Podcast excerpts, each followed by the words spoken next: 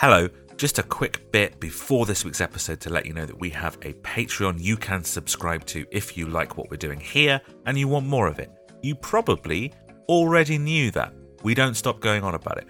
What you didn't know is that you can currently get a little free trial so you know exactly what you'd get as part of your subscription. You can head to patreon.com slash whatismusicpod or follow the link in the show notes to get your first seven days free. All you need to do is pick which tier you'd like a free trial of. The biggest mates tier is the one that has all the extras in it, and then for seven days you are free to listen to any episode we've released in the last six months. You can cancel any time or just leave the subscription rolling if you like what you find. It's charged monthly, and during any month, as part of that biggest mates tier, you'll get ad free episodes of this show every Monday, you'll get a brand new episode of our new Manic Street Preacher show every month, two episodes every month of the Ultimate Playlist, our themed playlist show, where we talk about all kinds of different music, different artists, different genres, different eras, and one or two bonus episodes every month, depending on the length of the month. That's two episodes every week. There's also other tiers to trial. One that is just the Manic Show and ad free What is Music episodes, and another that is just ad free What is Music episodes. But hey, if the first seven days are free, why not try a bit of everything?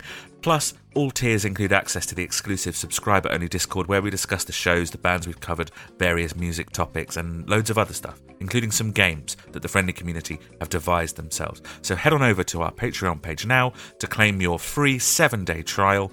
Go to patreon.com slash whatismusicpod or follow the link in our show notes. See you there.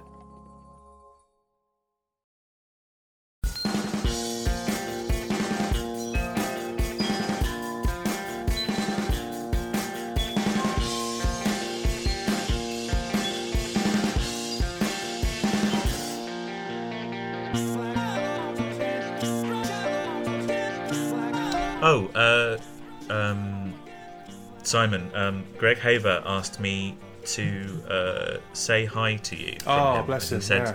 he said he knew uh, you, you would know what that meant. Is that code? Uh, no. Is that, is that Amongst code? the music's yeah. Welsh. It's a Welsh thing. No, he's, he's, he's a good man, Greg. Yeah. Man, we loved having Greg on, on the show. Greg's been on twice now. Was he? Um, yeah, and he's he's got some great fucking cracking manic anecdotes. I bet he has. Um, Manic, and manic anecdotes. Yeah, brilliant. Okay, all right. And on that Ding the note, bell. he- yeah, yeah, yeah. Hello and welcome to Do You Love Us, a critical analysis of the history, cultural impact, and music of Manic Street Preachers. Yeah, um, we are doing their discography, album by album, track by track, asking the questions: Does context matter when you're listening to music? Does knowing the history of the band uh, give you a better appreciation appreciation for that output? And more importantly, we're asking the question: Do you love us? Us being the Manic Street Preachers, not the hosts of this podcast. Do you love us? To which you are now listening. I'm Adam Scott Glassball. I'm joined by Steve Murphy, Hello. and I'm joined by Lucas Way. I'm sorry. and we are still joined by uh, uh, legendary Simon Price. Hello again. Hello. Um, so you join us halfway through our coverage of Journal for Plague Lovers. Um, let's get stuck in. How do you guys feel about title tracks on an album? Big fan. Yeah, I quite Okay. like it. I like it when bands get meta. I like it when they reference their own name. I like it when they reference other songs in songs. I like I like it when bands get meta. Maybe I'm the weirdo here. I just think if you're given, like Steve, when you said about self-titled albums, Yeah. if you're given the choice to offer two things instead of one, come up with like two creative things. But- not a big fan of title tracks, but this is the title track. But it also should generally be quite, Oh. you know, uh, here's the album. It should be quite indicative of the album as a whole. You probably wouldn't Yeah. make your weird track be the title track. Well, let's see if this is indicative of the album as a whole. Sound of a journal. Yeah, got that written down. Good job. Yeah.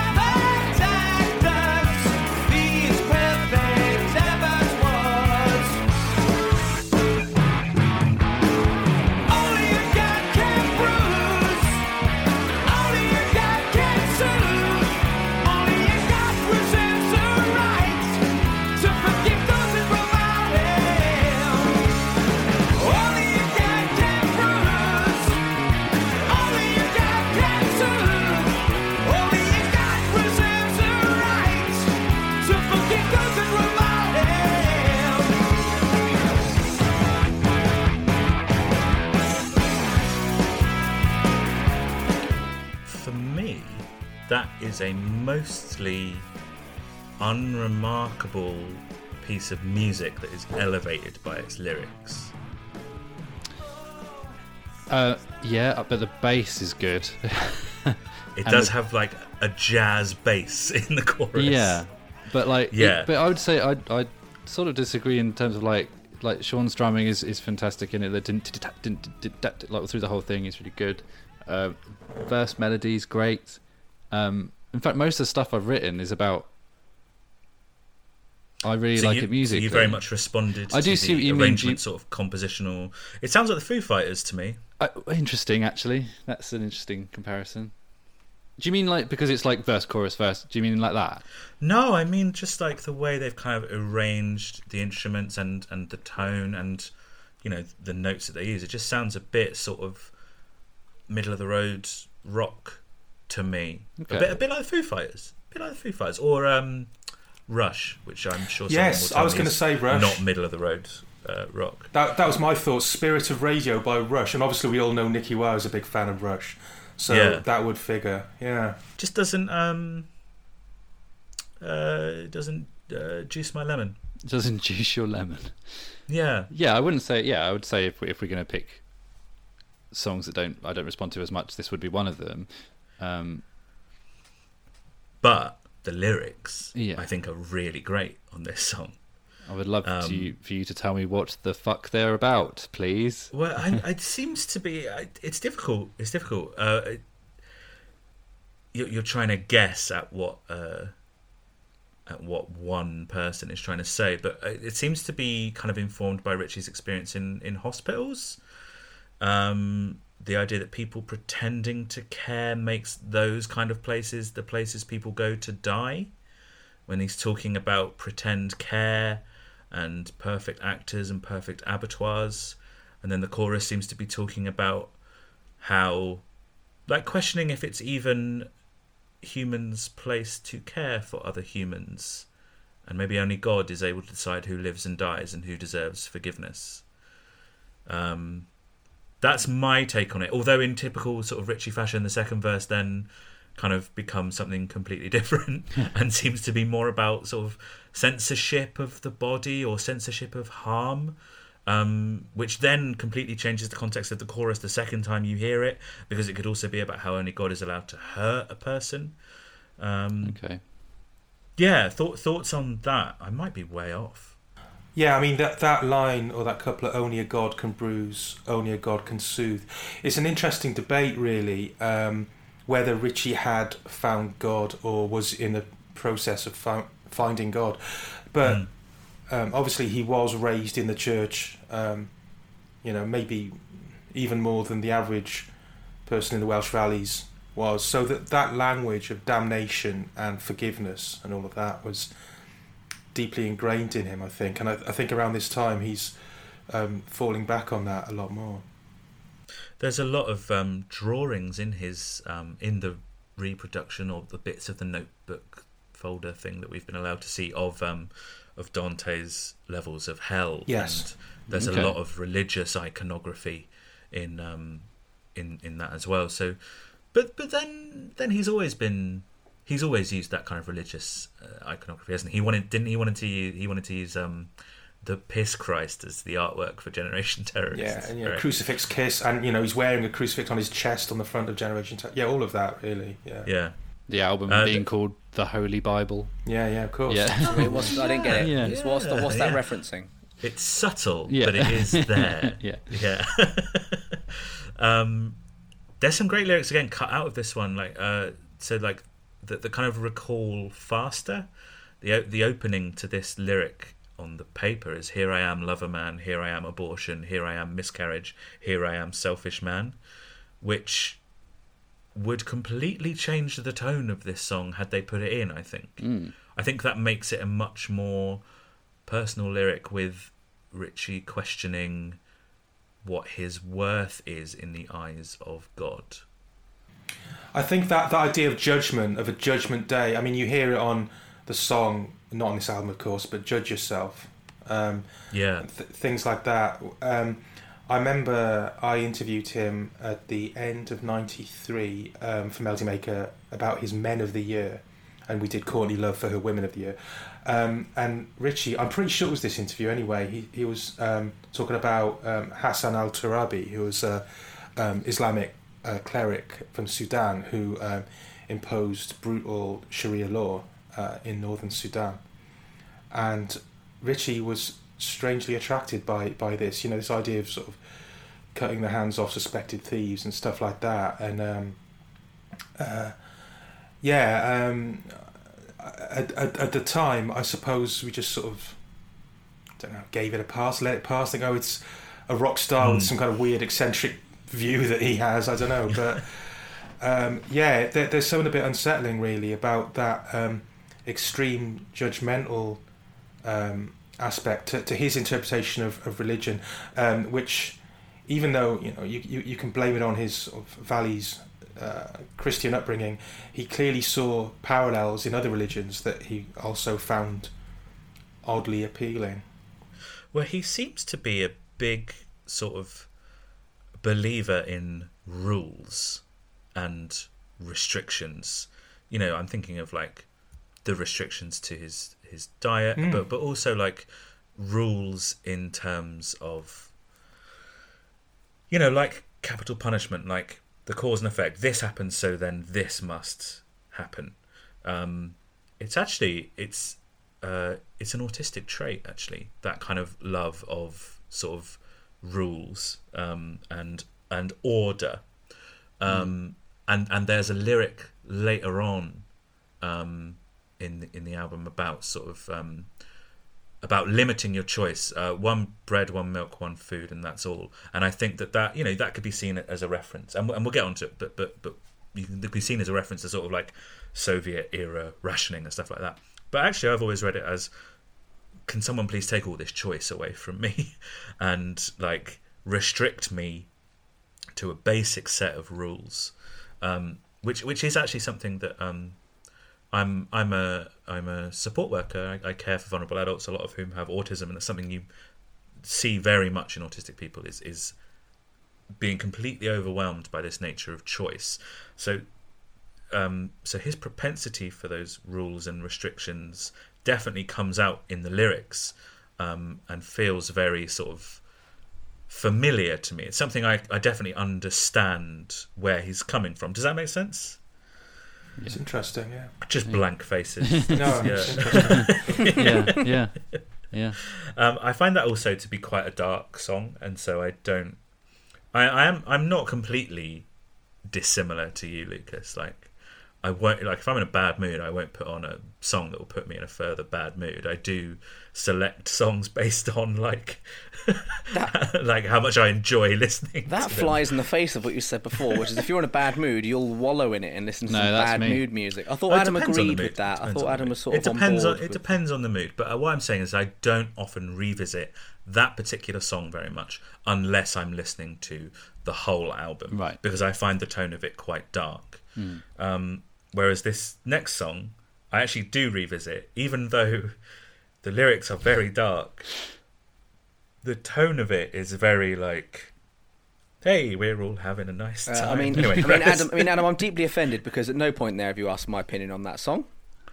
uh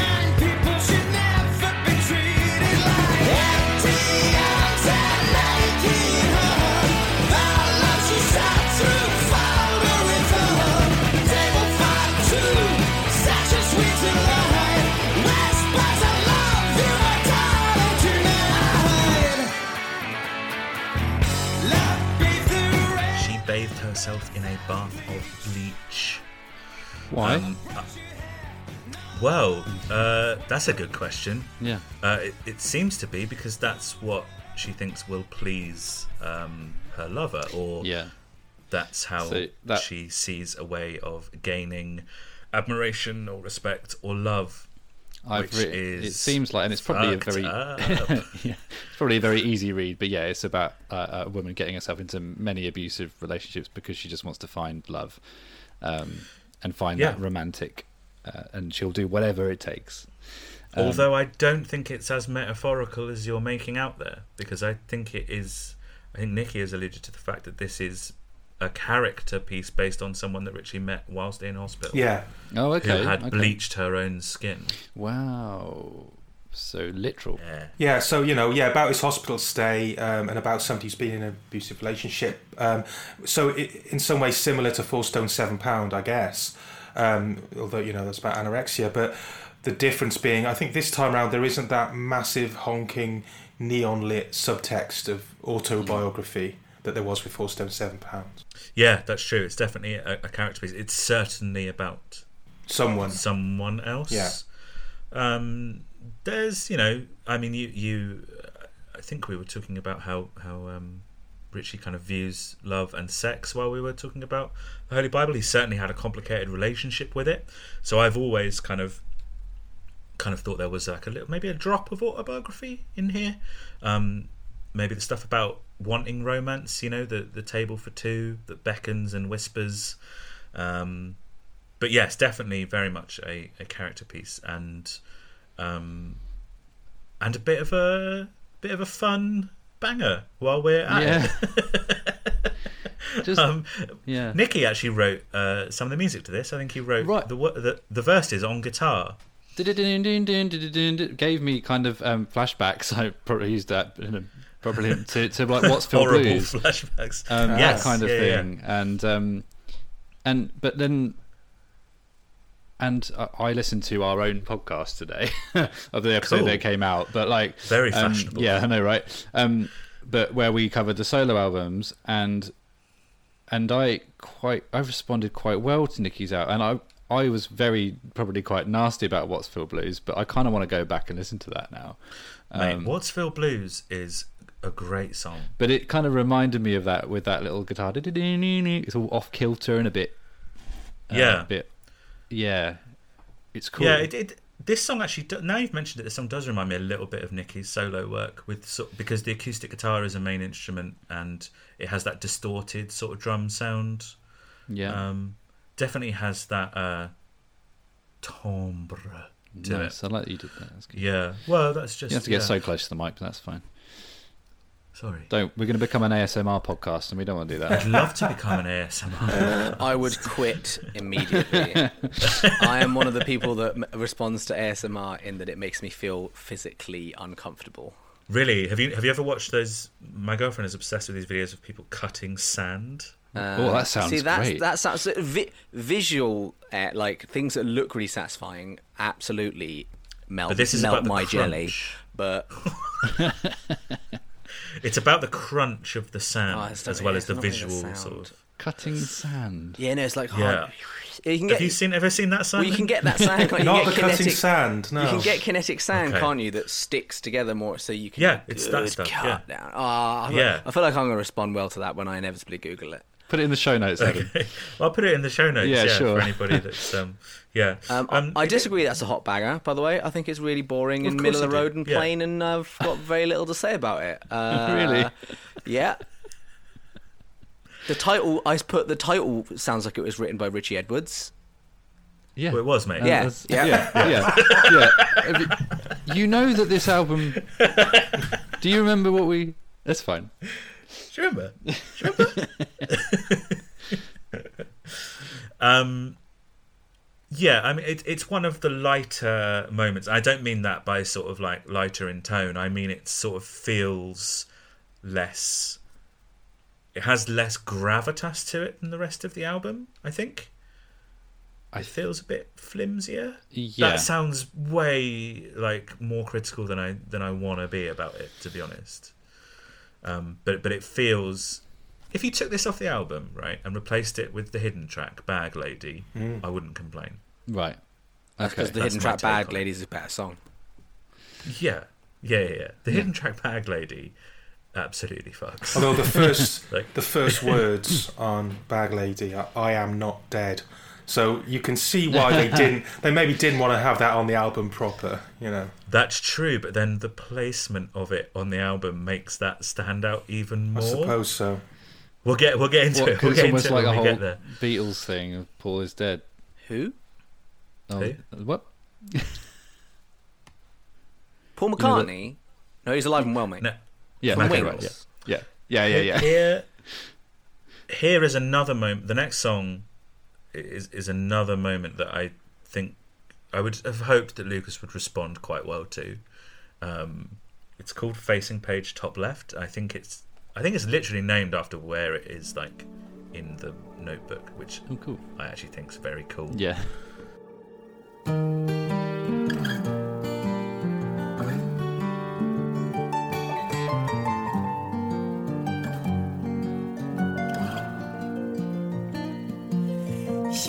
I am, rise and shine. Way down, of course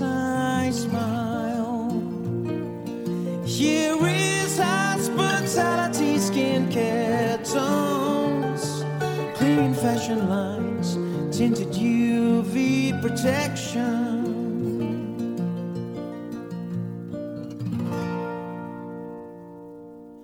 This beauty a diphobia, this beauty a diphobia, this beauty a.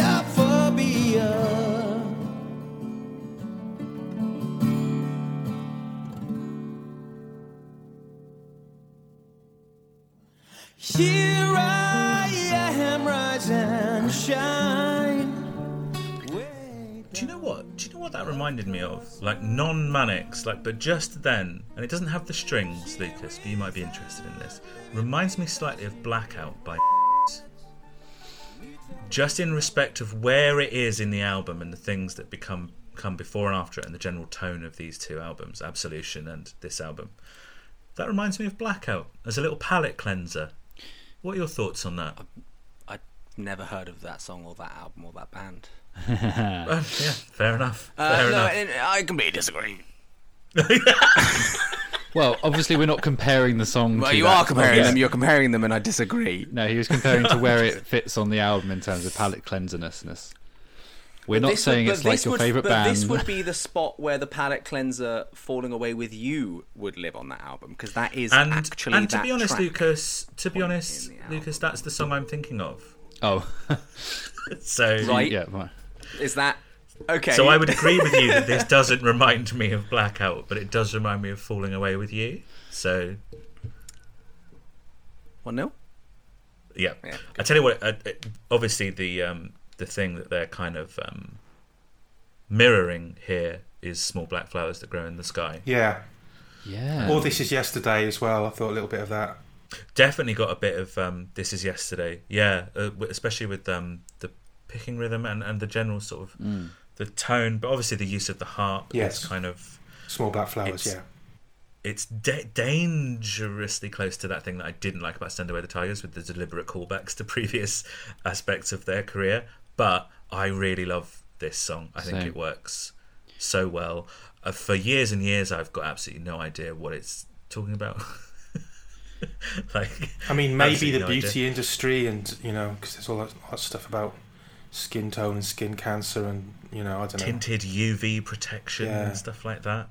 Um, I think there's, I, I, I struggle to separate this album from Richie's time in hospital. I always hear "Here I Am, Rise and Shine" as the hospital wake up call, because you would have sort of like the regimented sort of wake up time in, in the kind of facility like like the Priory or something like that. Yeah. Um, the line "weighed down," of course, I smile, has it's almost a pun. It's kind of got that double meaning where either he is weighed down by all of the things that are happening to him, and he's pretending to be okay, or he has weighed down uh, in terms of his actual weight, and that makes him happy.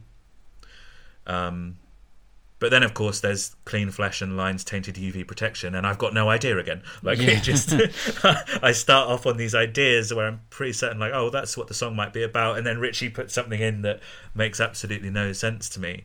Um, mute, oily, discoloured skin cancer calories are all side effects of alcohol. And these are all kind of like that's the most I can sort of say about the song because a lot of it and a lot of what I love about Richie Edwards' writing is is that a lot of it is is sort of sort of a mystery. This is my probably my second favorite song on the album, and and it, Very much responding to that acoustic. yeah, which sort of usually I'm all about you know the big fun Yeah, songs, but like I'm just a sucker for melody, no matter how it's kind of forced down my throat. But like, Well, I mean, J- James Dean Bradfield, like, you know, uh, if you want melody, go to James Dean Bradfield. He'll Yeah. be forcing himself down your throat all day. I, I feel uncomfortable and I need an adult. Um, Okay. but it's just the way that I can't do it. But just that way down lyric is, um, it, yeah, it's just beautiful. That little, oh yeah. And then like the song, I think the song basically stops twice, and then Yeah, like does, after yeah. the second break, you have these intertwining guitars like all going over the top of each other. It's just beautiful songwriting. Just the way the first chorus is that one line, "This beauty here dripping," sorry, dipping neon phobia, is repeated, and then in the second chorus, it's got a whole mess of other lyrics amongst the same line repeated again. Um, Yeah. it, it's just fantastic songwriting, and yeah, it, it's definitely. Um, so there's that reference track. to um, there's that reference to neophobia, the extreme or irrational fear of dislike of anything new or unfamiliar. Yeah. um, which I think is one of the keys to sort of unlocking the themes of this album. Lucas, I assume that this is one of your preferred tracks on the album because it's lovely. It's quite lovely. Uh, I did write a line of notes that says that this is a mid-album highlight, but is this pants is telling. But is this what? Pants But is this pants is telling? But is is this this pants? pants? Like But it's is pants. this pants is telling? But is this pants is Adam? But is But this is pants this- is telling? But is this pants is telling? yeah. Sure. But is this pants is telling? Yeah. Simon, what was your response to this song? But is this pants is telling? Um, I'm I'm not one who uses the word pants in that way. I'll be honest with you. that that would be does. my, you mean you got like more like of a professional critical ear, and you sort of use Yeah. better, Yeah. better, Better words. words. to describe your thoughts and feelings? maybe yeah, because that sounds a bit sort of Trevor and Simon, circa 1992 or something. I don't know. But what if something is pants though? Is telling. This pants is telling. Yeah. anyway. Uh, also, you said this neophobia is the fear of the new. Yeah. What's the fear of music called? Uh, I don't know. Let's say it's called. Mu- let's say it's called musophobia. Yeah. I reckon I've got neo-musophobia, You don't like new music. which is Right, I just have a okay. phobia of This new music. good. Is just Yeah. oh god, that's a lot of work. That's very good. Give me Yes, something I listened to in enjoyed that very 2011, please. That's Are you- familiar. Is that part of your tight five? Is that going to be in your stand-up routine? Well, I don't. I'm not going to do a type five. I'm going straight to the full hour special. You're going to Sure, do the full yeah, hour straight to special. Netflix. Yeah, Netflix. Great. Netflix will give me a special. They need content. They'll give me I a am special. less interested in your stand-up special than I am in Simon's thoughts on facing page top left.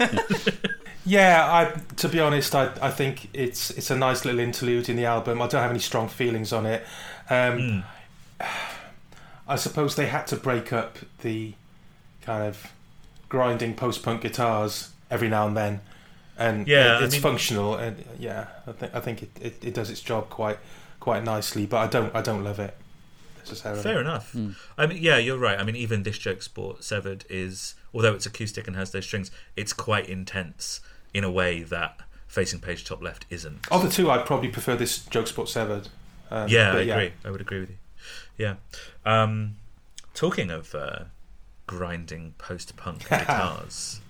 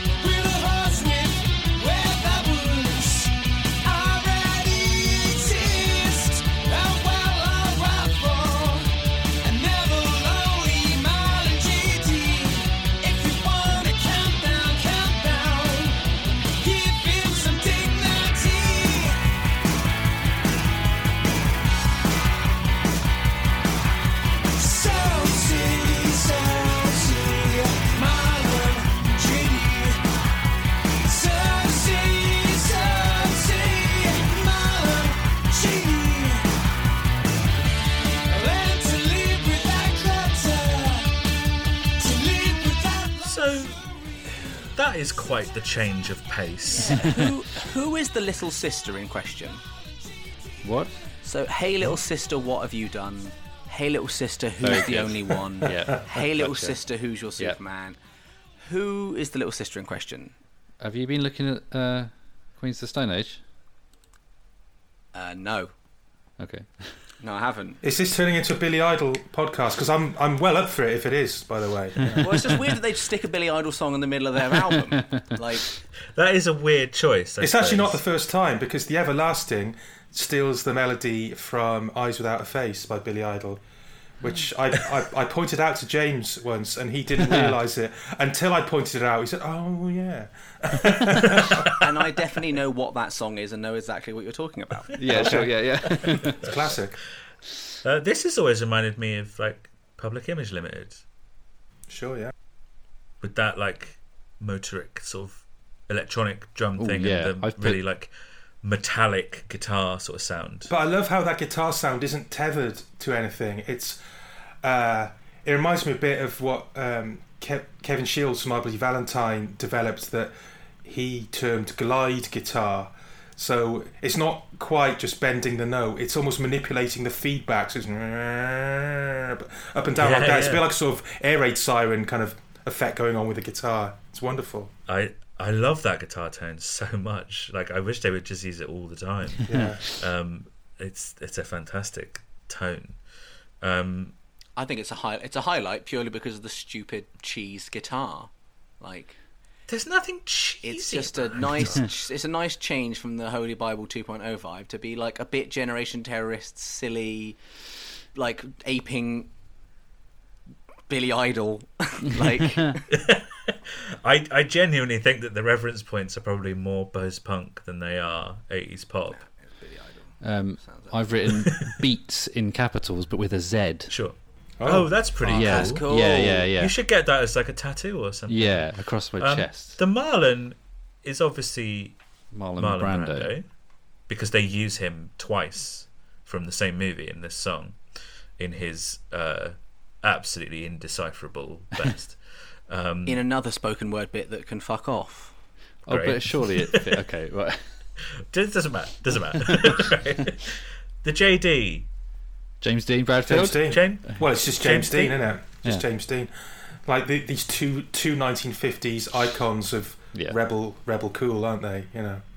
I actually feel a connection with this because uh, at uni in my first year, my nickname was JD because I turned up in the middle of a massive James Dean phase. Posters of him on my wall. I had a sort of Morrissey-esque quiff and all that. And then in later years in my life, I've been told frequently that I remind people of Marlon Brando. Now, sadly, they don't mean. You know, the young, beautiful Brando of Streetcar Named Desire, Simon. or, Oh, or the Simon. Wild Ones. They mean fucking Colonel Kurtz in Apocalypse Now, or, I, or the Godfather. Dr. you know. Moreau. yeah. Oh, So yeah, yeah, I've, I've got a weird connection with, with the title of this one. But yeah, I, I just think it's tho- those kind of um, icons of cool. I suppose that kind of unlocks it though, is that he's talking about two of those 50s icons of cool, one of whom kind of became almost a parody of himself and was kind of this mad figure, and one who died young and didn't have the opportunity to do that. Yeah, Um, that's probably quite telling. Uh, I think. I think that says a lot about the person who wrote it. Uh, not that not that the song ever sort of uh, draws any conclusions on not that. really. It's interesting just how they sort of interesting use to throw out there. Marlon JD as a singular figure though in, in the lyrics. It's it's interesting how it's done that. Just Yeah. good night yourself, Marlon JD. He did not defend himself. I just thought it was interesting. Oh well, yeah, that bit turning the turning the other cheek is Hmm. something that Richie spoke about to me. Um, uh, I, I expect Adam at least will have seen the interview that Richie did with me in '94, um, which I've, re- I've I used in my book. Um, but there's this whole bit where I'll just read it out. He goes, "But say if I was in a pub and someone attacked me, and I knew I'd done nothing wrong, I would quite happily take a beating without doing anything and feel really superior. I would never hit someone back if they hit me. If I'd done something wrong, it's different. But if I was minding my own business, I could easily take a kicking. I think I don't give a fuck because you are scum. You're way down there, and I'm above you because I can take it. It's a bit biblical, turn the other cheek and all that. But I like people like Gandhi, and when I see people get picked on, when I see them vainly throw a punch back half-heartedly, I think they've lost. Any chance they had has gone because they lowered themselves. That's what he said, and I, I think all of that is encapsulated in that, that lyric in this song. Yeah. It is. He stood like a statue as he was beaten across the face. Yeah. Wow. And there's there's what there's another bit in in this his that uh, relates to a song coming up. Um, but he says, "Learn to live without clutter, to live without luxury." Um, which there's some ly- lyrics coming up in "All Is Vanity," which also yearn for a simple, basic life, sort of stripped down like that. It's almost monastic, isn't it? That both these things to to live simply. And also this turning of the cheek thing is, is something quite mo- monastic Yeah, about it. absolutely, and that's that's that's borne out in the quotes that they they insert here as well. The sound clips of Marlon Brando from um, uh, "Reflections in a Golden Eye," the best James Bond film, uh, where he says, "Bare floors, plain white walls, no window curtains, nothing but essentials, with no luxuries, no ornamentation, utter simplicity. But it's also clean. It's clean as a rifle." Um, yeah, that that's it's it's interesting that this is then one of the busiest productions Hmm. on uh, on the album. Uh, the the the, uh, the song that uh, seems to be mostly talking about sort of that idea of, of a stripped back life or or yearning for a stripped back life. Um, what what are your reactions as we're going through these lyrics then, Lucas? Having not massively considered them. Uh, before we talked about them, does this sort of raise your opinion of the album, or does it does it even affect it at all? It just really doesn't affect it at all. It's the thing is, I am a plebman. You know, we know this. Sure, yeah. It doesn't. It doesn't. Graham A. Plebman. Graham A. Plebman, Esquire. yeah. Uh, B, you know, I sort of feel like uh, how many times can I just listen to you talk about like a load of references that go really like just endless deep references about stuff that's just off my radar because I'm Right. Plebman. Sure. You've heard of Marlon Brando. Who? No, yeah, yeah, fine, fine. But you know, like it's just uh, you can talk about lyrics for hours. I can talk about lyrics for minutes. Yeah. Uh, Sometimes not even that. Exactly. That's interesting. I mean, like you, you said um, when we did the Holy Bible episodes, you know, you found those discussions more interesting than the album. Is that the case here, or do you think now that like it's overkill now? You know, these are sort of some of the same subjects we've been tackling. well, it's not even Holy necessarily the same subjects. It's more just like we've we've done that. We've done it. In, in what regard? Like we've done what? Like I don't know. I'm sure. Oh, this is not this is not your album, is it, not mate? my album. It's not your president. um, On the plus side, that that might mean that you really like postcards from a young don't man. spoil it for us. but also, you say that after I think Lifeblood, you said you think I'd like the next two. And Yeah. what were you, haven't. what were you thinking, mate? Whoops.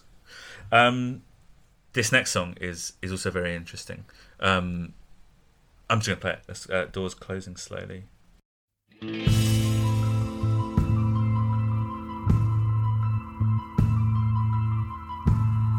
Realize how lonely this is. Self defeating forget. Drowned in love and found kisses. A gathering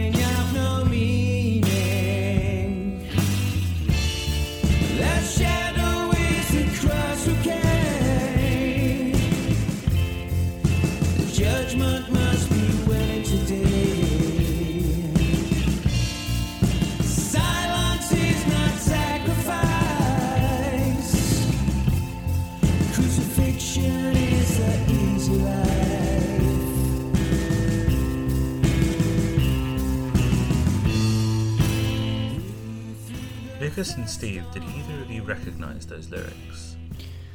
Where are we talking? Shadow is a cross, okay. Judgment must be willing today. Silence is not sacrifice. Crucifixion is the easy life. I do not recognise that. So they were used in a song we've already covered Okay. called Picturesque, which is on uh, the God Save the Manics EP. Remember, there was a song I said Yeah. where there's a Oh. bit of context around this song that we didn't know at the time it had come out.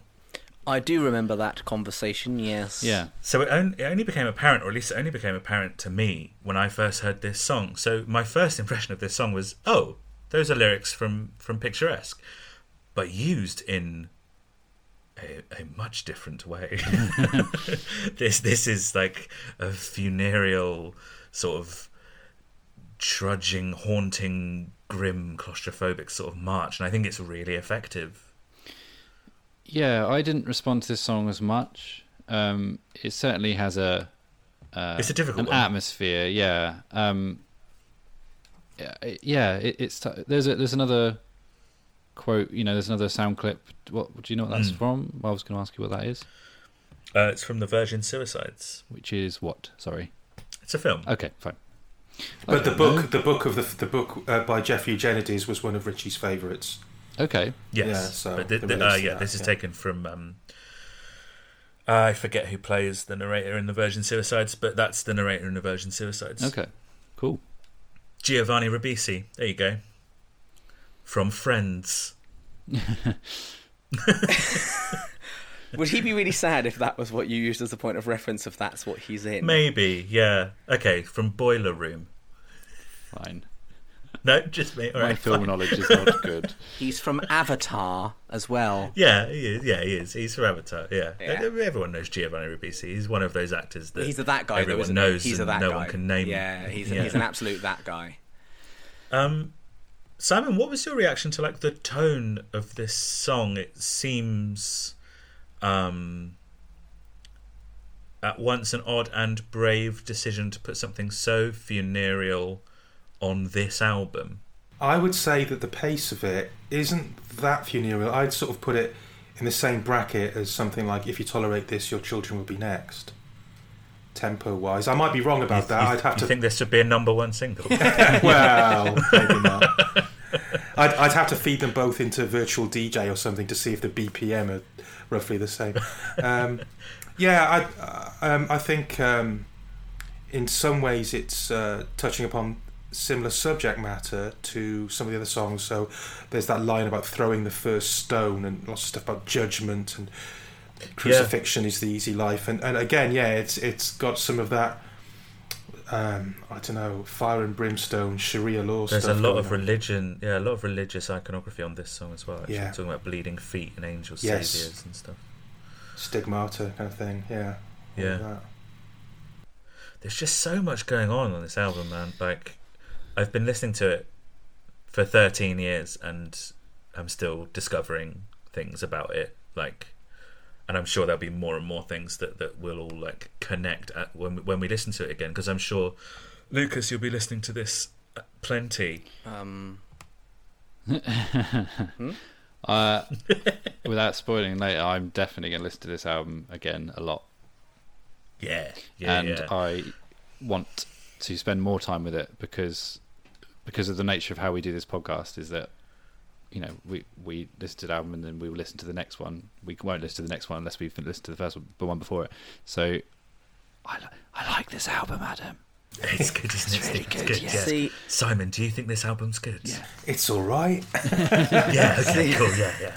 Okay. See, I like. I'm growing increasingly. I'm not going to do it yet. I'll save it for like near the end. But I'm increasingly curious to go back to the Holy Bible because Ooh. you know. But this, I've no need to go back to. I don't know. Look, maybe this one will grow on you as well. You never I know. don't think I'm going to even give it a chance to grow on me because that would involve me another listening 20 to it. listens. Oh. Yeah.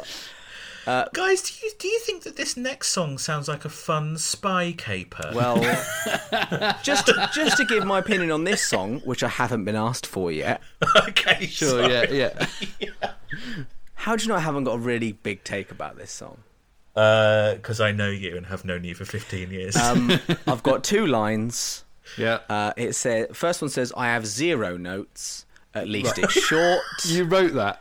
Yeah. And then the second line wrote spoken word can fuck off just again. Right, Just, yeah, just good. to okay. drive that point. So that home. that first sentence isn't true. I have zero notes. At least it's short. no, I have zero notes. Well- because That is a note. Well, that assumes that I have that. You, you're assuming what the notes I'm referring to are on. Right. Anyway, I have zero notes your- about algebra. Okay. grab your turtleneck sweater and your Walther PPK for this next song.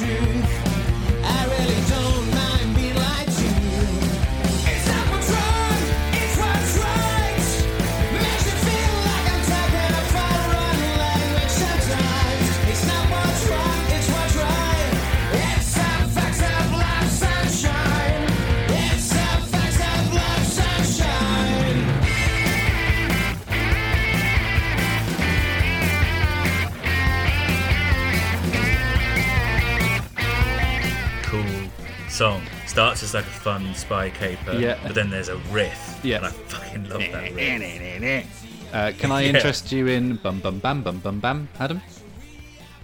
Yeah, you can. Okay. If yeah. Sure. That's actually very interesting, Stephen. It's funny that you brought that up.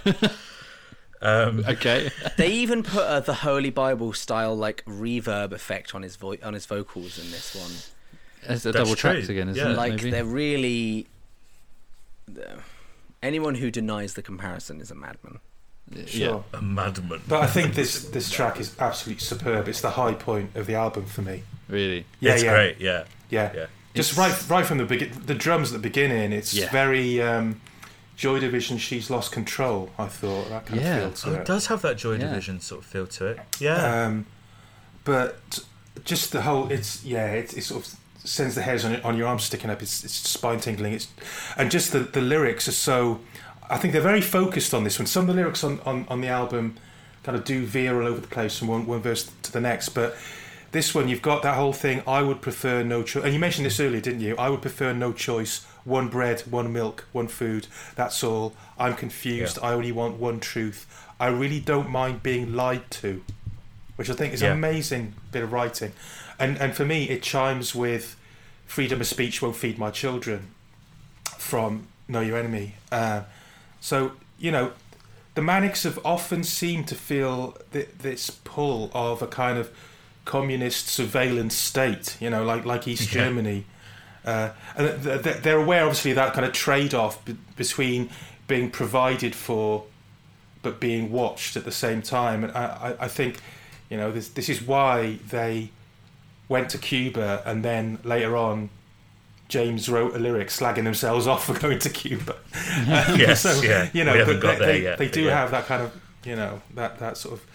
Um, Sort of tug of war in, in their own hearts about whether whether they'd rather live in a communist or a capitalist society, and I think that's what's going on in this in this track. And there's also which is that very Cold War. Yes, which is, it is. why it sounds like a 60s spy caper. There you Ah, go. There we go. and that, there's also that really blunt and brutal refrain. It's the facts of life, sunshine, which I Deal with sort it. Get on with it. Yeah, yeah. It's it's Yeah. it's comparable in my mind to who's responsible you fucking are on Yeah. walking Yeah, on walking yeah. abortions. That kind of that kind of thing. I kind of basically grabbing the listener by by the lapels and saying it's on you. So Yeah, Yeah. definitely. The, these these lyrics again, like, are just really great in my book. Um, it's slightly interestingly, these were again used in picturesque. So picturesque is like a composite of the lyrics from Doors Closing Slowly, slowly and All Is Vanity. I prefer the use of the All Is Vanity lyrics in picturesque Really? than I do Wow. here. I do. I picturesque is like an odd one for me in that very few people have heard it, and it's one of my favorite Manic songs. It just makes here there is like a sense of defiance about the music, but on picturesque there is that that like classic Manics melancholy, and it makes it makes the I would prefer no choice, one bread, one milk, one food. That's all sound very defeatist, rather than a kind of set of rules for living your life. It hmm. feels like someone is giving up. So there's my in-depth analysis on a song that we're not talking about. Uh, Adam, how do you feel about the fact that this song plays through and then it repeats the lyrics again? yeah, bad. I feel bad about that. Yeah. But if the first half of your song is that good, Yeah, fine. Just do it Just do again. it again. just do it again. I'm I'm annoyed when people repeat bad songs. Right, sure. but repeat good bits all you want. Uh, Lucas, how did you feel about the riff? This seems like a very Lucasy sort of riff. good riff. Good Yeah. riff. A good Riff. riff does not a good song make, though. Yes. Okay. Thank you, Yoda. fine. You're making me feel bad about myself. I've, I've, I'm I've, joking. I've put a little take about why I don't like this, but then it's, it's all stuff we've covered a thousand times before. Sure. I just needed to remind myself of it, which is I don't like lo-fi. I don't like Yeah. small. Yeah. Right. I don't like small. I've uh, something I've come to realize what I like in Don't in- like small, What, must I, be what big. I like in music, and I think also, Not lo-fi. Must be. and big. I think also in films, I'm coming to realize is I like just big. I just like big. Well, your favorite, one of your favorite filmmakers is Christopher Nolan, Uh, who is. have I ever been um, on record saying that? Uh, you rate all of his films very highly, and they are big films. I'm shrugging, by the way, to the listeners. Uh, I do rate films. most of his films quite highly. That is true. Yeah, Going to see big. going to see Tenet tomorrow, so got that to look forward to. Oh God, I, I'm not stepping foot in a cinema yet. I went to one the other day. It was fine. I only got a little bit of COVID. Sure. Um, Okay, just a touch, just a touch. Um, for some reason, I don't know if it's because they're put next to each other at the back end of an album, but I always see this as a companion piece to the next song. okay. D- does anybody know? Can anybody put a finger It's on why very that is? Does stilted, anybody- jagged, off kilter. The riff is. I, I Right, wonder if it's that you're kind right. of thing. But that that's It also a that. thing. People you look for patterns, don't you? And you often create these little like pairs in things, and like Yeah, even if there's nothing really there, you just put two songs on an album, you associate them, or two films, or whatever. You just you know. It's just that is true. Yeah, so maybe that's what I'm doing. Let's have a little uh, listen to to to it.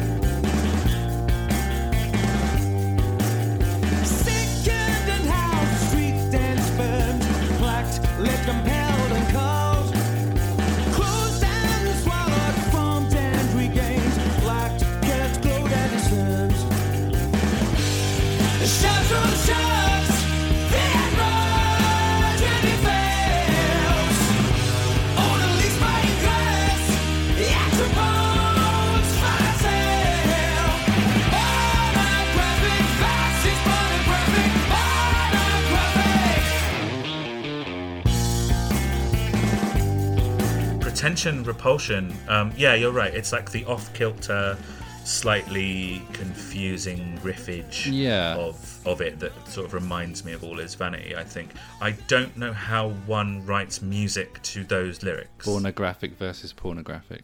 Oh god. well, not even. I mean, we'll get on to that Okay. because I've got like a big shrug over here. But sickened and howled, shrieked and spurned, plucked, lived, compelled and called. I don't know how James Dean Bradfield went. Yeah, I know the melody there. Easy, easy. It's these chords. yeah. Oh yeah, I know. Yeah. Or name checking the painting Odalisque by Ingres. Yeah, I don't know Yeah, he thought, right, mad. yeah, I don't know what to do here. Yeah. Um, yeah, Grand Odalisque by Jean Auguste Dominique Ingres is a painting of a concubine from 1814, currently in the Louvre, and it's a picture where the the artist has deliberately distorted the woman's body. She has extra bones, which which makes which makes the next line uh, sort of makes sense. Yeah. O- Odalisque by Ingres, extra bones for sale, but then pornographic versus pornographic. Ouch. Hmm. It's summon. Um, I don't even. My comprehension of that line is so minimal that I don't even know if I like it. wasn't there a line? What you're going to have to help me out here. Something about in another Manic song about being a child and seeing pornography for the first time. A Life child- becoming a landslide. Ah, It's right. like okay. a landslide again, Uh, yeah. And it it reminded me of that, even though I couldn't remember the fucking name of the song. um, it's that kind of loss of My innocence. idea isn't of it? love, my idea of love comes from a childhood glimpse of pornography. I think is the lyric. Right. Um, I wonder. any takes on pornographic versus pornographic. Oh pornographic? well, any they, idea what it means? they they loved not just Richie, but you know Nicky as well. Reversals and palindromes and anagrams and that sort of wordplay. Um, so Yeah. you know, revol slash lover, um, and uh, you Enola know, Alone. Enola alone, yeah. Um, yeah, And I, I think this is a bit of a lame example of that. To be honest, I just don't think it comes off. Regardless of what Yeah. he's trying to say with it, I just think maybe cross that one out personally. Yeah. I think younger me wanted to be like, no, but it must mean something. But uh, I'm not sure that it actually does. and so it makes me feel of- very uncomfortable. Lucas, pornographic versus pornographic. Well, what it means. Surely you. Yeah, I, I've got it. Okay, He's got it. sorted Okay. Yeah, what it is, what it is, is I'm it's, not, wincing. it's nonsense. okay, fine. Right. Okay, Yeah, good. yes, Thank you. that's Yeah, excellent. cool. That's probably actually correct. Um, It was noticed it rhymed. More general thoughts on the songs, though. I mean, I, I do quite like it. I don't think it's as strong as all all is vanity. I think it's a weak point on the album, really. Um, the recurring guitar motif reminds me of Invisible Sun by the Police, and that's probably never a good thing. Um, yeah, Very rarely do you want to be reminded of anything by the police. um, yeah, fair enough. Um, It has this weird, Lucas. mad, jagged solo, like towards Yeah, the the Yeah, I do like something. that solo. The solo is Yeah, something. I do. I do respond quite nicely to that. So it reminded me of the solo on Intravenous Agnostic from Know Your Enemy. Um, I actually think that this next song sounds a lot like something from Know Your Enemy, um, which is absolutely my jam because that's one of my favourite Manics albums.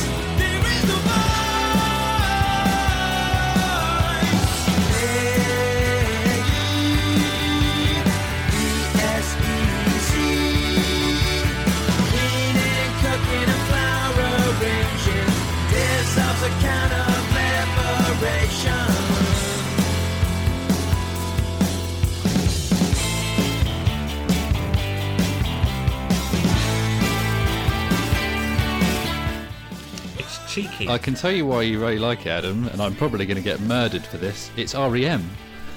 It does sound a bit like REM, Yeah. yeah, but a bit more cheeky. yeah. Who is singing? Is this JDB? Yeah. Right, You know, he sounds like the he sounds like he sounds like Randy Newman or a Bob Dylan piss take in the Oh chorus. Jesus Christ. Like he sounds like Randy it sounds like like a Bob Dylan joke singer.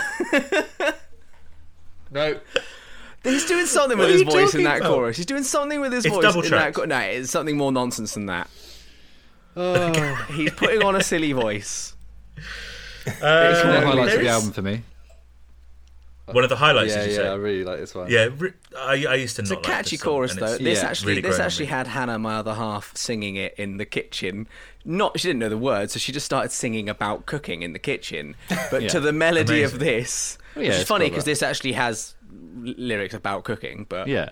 that Yeah, aside, and it's great that she was humming along quite happily to a song about the Virginia State Epileptic Colony. Yeah. uh, that's Oh my God. that's I didn't catch the title of the song, and I had a whole Yeah. joke set up about VSEC. Um, and I can't make it anymore because I can. I've just realised that VSEC is Virginia State Epileptic Colony. Well, yes, I've Yeah. just realized. I was going to ask what VSEC stands for, and I just now I've seen It's, the words in front it's of the me. title of the song. Yeah, okay. it's all, yeah. it's also an Yeah. IT security conference. Let's just Good. make that clear. Okay, great. Thanks, Google. Okay. Well, thanks for your input. Um, also, that that Virginia State Col- Virginia State Colony for Epileptics and the Feeble-Minded, which is the full name of that institution, still Yeah. open. Okay. Uh, well, actually, no. It closed in June of this year. Oh, Oh. It's past June. All right, I didn't realise it were past June because this year's disappeared beneath my feet. Um, But it opened in, it opened in 1910, and I suppose the distinction of it is that it's a colony rather than a residential home or a treatment centre. So it means its purpose was to actually uh, keep those people away from the general public as they were deemed unfit for reproduction.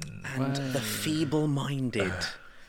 I mean, yeah, that's a particularly horrendous word. horrible term, isn't it? Yeah. um, yeah. It, you're right, Lucas. It, it closed uh, very recently, although had become an assisted living facility. Yeah, it changed the name It was to no the- longer used as a place to segregate. Central Virginia Training Centre.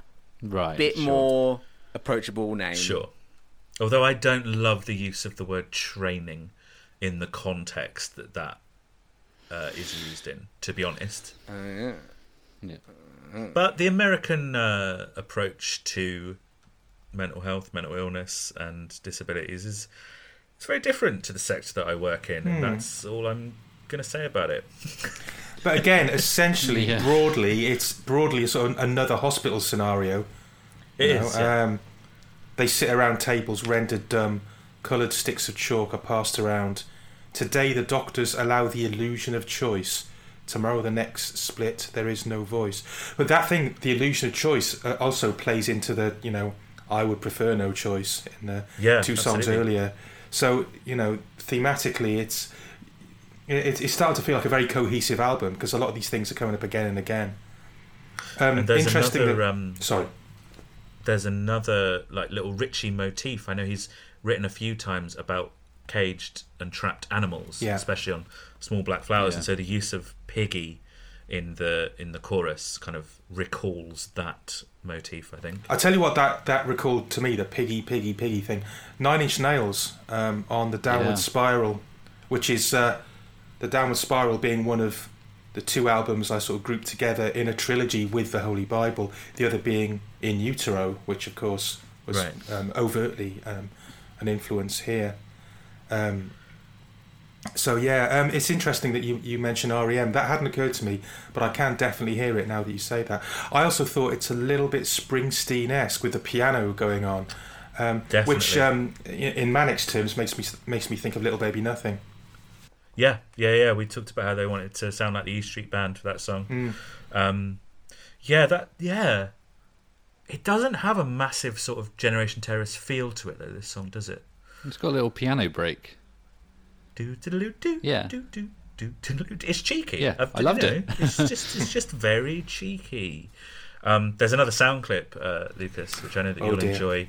Uh, Um, uh, I think this is the one that they had to be quiet about uh, uh, uh, around the time of release. oh right. I don't want to blow up anybody's spot, but there, there's a sound clip on here that they couldn't officially get clearance for, so it's lower in the mix than uh, Oh right. than some of the Oh, so they didn't get rid of this it. one. They just thought we'll try and sneak it in. Yeah, yeah, yeah, yeah. Nice. Yeah, um, it's it's from uh, a film called The Dialogues with Solzhenitsyn, which I'm pretty sure I'm butchering, um, which is a documentary made by Alexander Sokurov about Alexander Solzhenitsyn, who's a Russian novelist, philosopher, and historian who served eight years in a Soviet labor camp for criticizing Stalin in private letters to a friend. I'm not really sure what that has to do with the song.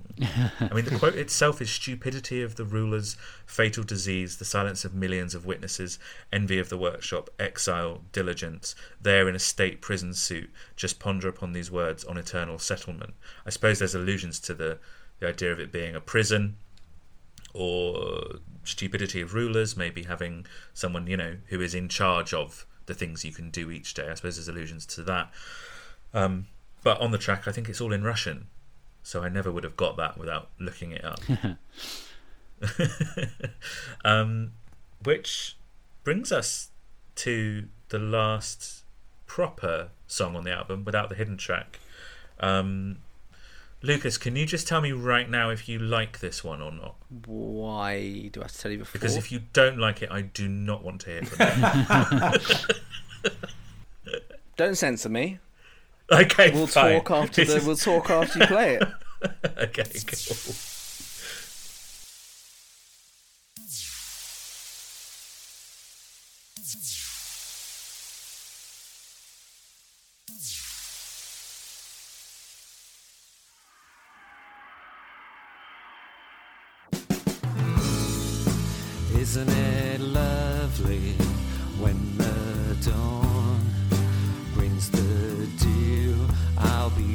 Watching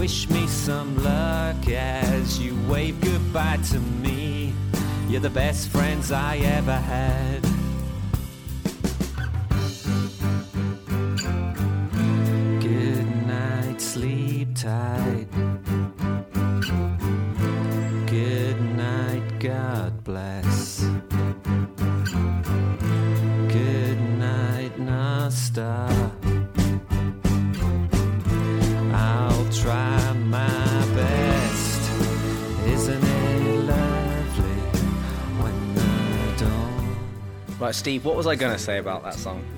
Um, I just wondered if you had a take about that little sound effect at the start. Yeah. What is that About- take? That uh, what was the song that they said wanted to make it sound like an asteroid going? And you're going to say that that sounds more like that. No, I'm going to Okay, say fine. that that sound effect at the start sounds like the intro to uh, "Blue" by Eiffel 65. Jesus Christ. Anyway, um, moving on. Yeah. Okay. Now Um, listen up. yeah, yeah, Here's yeah. a story about So- a little guy. just to completely change the mood, I can't listen to that song without crying. Yeah. Uh, the first time I heard that song, it had been a couple of weeks since I seen my son. I was in a particularly bad anxiety hole, and then I listened to William's uh, last words, and I blubbed. Um, it's very obvious what it's about. Um, and now, because of that first time I heard it, I can't listen to it without welling up, and I did then. Um, and I find it difficult to listen to. Uh, anyway, Yeah, yeah, yeah. yeah, I pretty much echo those thoughts. I mean, uh, and the most obvious one is is that um, is that Nicky has refuted that it is any kind of. I mean, some people have deemed it like a goodbye or an ersatz, almost suicide note. I've seen written a lot of places. Um, Nicky refutes that. James Dean Bradfield says you can draw some pretty obvious conclusions from the lyrics. Um, it's difficult for me to not hear that way, hear hear it that way. I think Yeah. whichever way you look at it, what you ultimately have is a song sung by Nicky, in which he seems to be saying goodbye to his best friend, using words written by that friend, and it is difficult not to be moved by that, regardless of whether or not it sounds like I'm Blue by Eiffel 65. Yeah, it's a it's a toughie. I don't have a lot to say to it. Um, Nicky had to sing this song. Yeah. Like you, Yeah. that that James's voice wouldn't have fit it, and obviously the subject matter, whether it's about that or not, uh, It's beautiful and it's agonizing. Um, I didn't enjoy listening to it. I don't know if that it is. It's a beautiful song, but like I, I, think that's probably just because I was in a bad state when I first heard it, so I just associate the song with that now. But um, it's uh, yeah, it's a tough one. that I don't have much to say about. It's a wonderful palate cleanser after the album. Yeah, It, it, um, it's in a completely different sort of mood to the rest of the album. I think maybe not completely different, but it certainly stands apart. Um, Simon, what was your first reaction when you first heard the song? Can you remember? I mean, it's almost too much, too much to take. Um, I can very much empathise with Steve's feelings about it. Um, I mean, Wire can say that it's not a suicide note, and I, I think in some ways it's fair to say that because that's being that's just being precise, isn't it? Because what it is is is a farewell. Um, to Yeah. call it a suicide note would be implicitly to be coming down on one side of the question of Richie's ultimate fate, Yeah. which nobody knows. But it, it is clearly um, a saying goodbye song, him to them, but also them to him, with with you know Nicky singing it. In a way, it almost feels like by putting this at the end and having a change of vocalist, they are editorializing about what's gone before. It's a comment on what's gone before. I think. I think that's that's how that functions. Um, it really matters that Nicky Wire sings it um, because he's not a singer with the best will in the world. He's got a fragile, hmm human, weak voice, and I, I mean that in, in, in a good way because some of my favourite singers, from Bernard Sumner from New Order, Marc Almond, are kind of in some ways weak singers, but it's very human. Nick Cave Uh, has that for me. Yeah, although there's a, a theatricality to Nick Cave that That's true. don't really get with those other guys. Um, but yeah, I mean, the lyrics are almost calculated. Well, they're not, are they? But you you would almost feel that they're calculated to set, send the tears rolling. It's uh, you know when the dawn brings the dew, I'll be watching over you. Wish me some luck as you wave goodbye to me. You're the best friends I ever had. It's you know Mm. Yeah. it's hard not to get choked up. A bit of there's a bit of Welsh in there as well. Good night, nos da. Um, Nos da is so- night, yeah, it's it's a bit like um, in the Christian funeral service. Uh, in one version of it, anyway, there's there's a um, a reading that that goes um, something like, um, "The sun shall not strike them by day, nor the moon at night," and it's just so overwhelming that that bit of prose that it almost seems that the funeral service is saying to you, look, if you're going to cry, cry now. This is the context. This is the place. If you're going to blub, do it here and now. And I feel by putting this track at the end of the album with these really overtly heartbreaking lyrics, sung by Richie's best friend, it's you know it's it's really um, you'd almost say it's emotionally manipulative if, if you didn't know Yeah. that how, how, how much it means to them. Yeah. Um, I'll tell you what it reminds me of. Um, Nick's lyric, uh, sorry, Nick's vocals in this uh, sound quite Lou Reed to me, but um, particularly um, the album "Songs for Drella," which um, Lou Reed made with John Cale, uh, which is a kind of tribute to and a biography of Andy Warhol. I'm Um, writing that down. and I, I don't know if that's just me reading too much into it, but um, Hey, that's what we're all about on this podcast. And also worth saying here that because we were talking earlier about the editing job that um, went into all of these songs really, but this song in particular, a hell of an editing job because yeah. we you know we we, um, we we can see the the original um, sort of A4 sheet and a half or whatever of uh, this is the one typing, that is it- prose, isn't it? Basically. Yeah, and it, it, it starts Right. off going on about Gracie Fields, and it's got all this business about a drummer boy and all kinds of things, and that aren't really relevant to what ends up in the song. So they've chosen the words that are just going to tug at the heartstrings and basically just, you know, just do you in, and it, and yeah, it really Yeah. does. Yeah, And it's not like Yeah. the Manics to really do that either. All of their sentimentality has previously been couched in anger or frustration or uh, like a, a defeatist uh, sort of attitude, and this is one of the first, perhaps one of the only examples of of them being purely sentimental.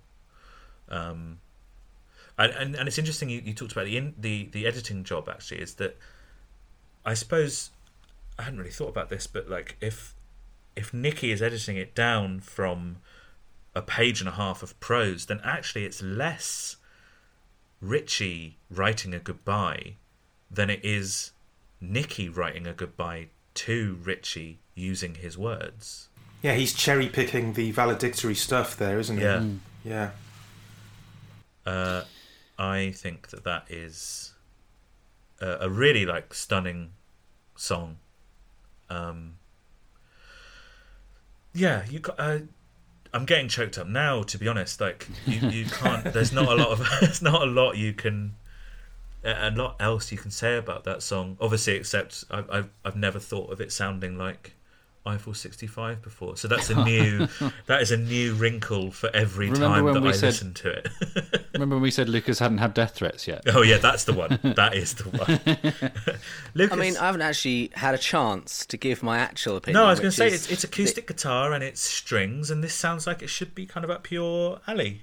Never would I have expected prior to this album that my favourite song on an album would be sung by Nicky Wire, Yeah, that's a Yeah. turn who up for the books. historically I am not massive on the uh, the songs that he's the singer on or his solo stuff. Hmm. But yes, it's a lovely little little song.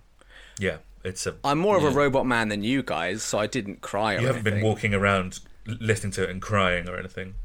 No, No, but it's. I was doing it in my kitchen while I was cooking. I was blubbing into my fucking curry. Um, of course, like it's not technically the last track on the album. It's the last one listed. Um, I'm wondering why they chose to have this one as as the last track. There, there is the sense of symmetry that both this and the Holy Bible are 13 tracks long. Um, I think it was also suggested by somebody, and I cannot remember who, um, whether it was in the band or not in the band, or it's something that I've just picked up from the ether, that they did not want to play this one live. And so when they were planning to play the album in full, they deliberately omitted this one from the track listing. That seems tenuous at best.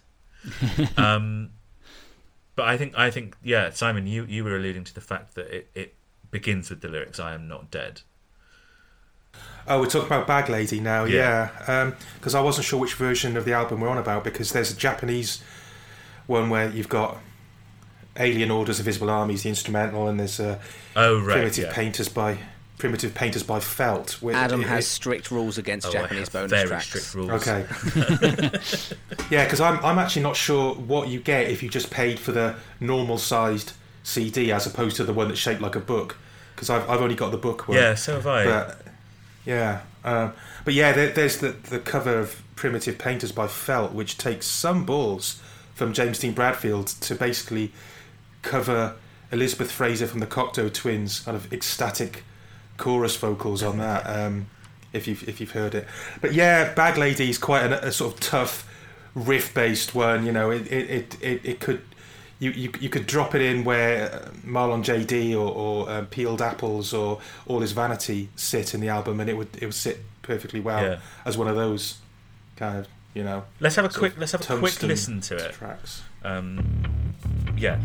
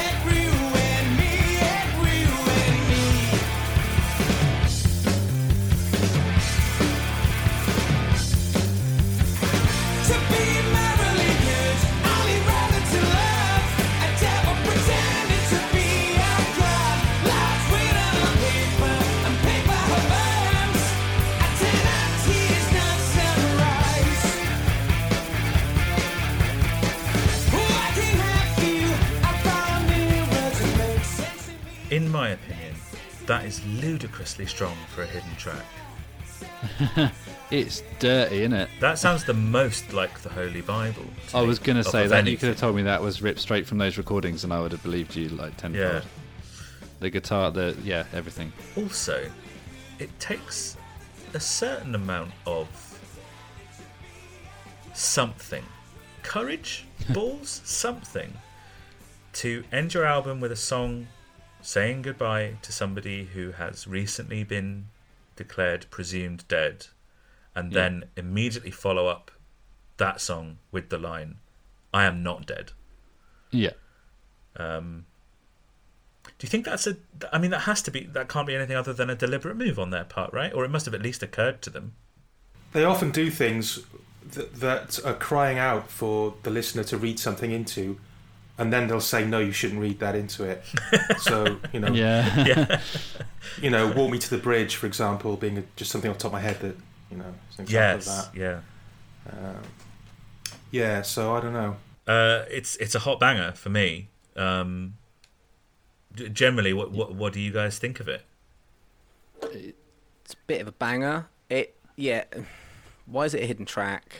Yeah. I feel like hidden track should be exclusively uh, reserved for like silly little weird little ditties, or you know, like Her Majesty by some band. I can't remember who they are. Um, but to actually have like a full blown song Yeah. that is one of the stronger ones probably on on the album if it was to count, which I kind of wouldn't Sure. count it almost.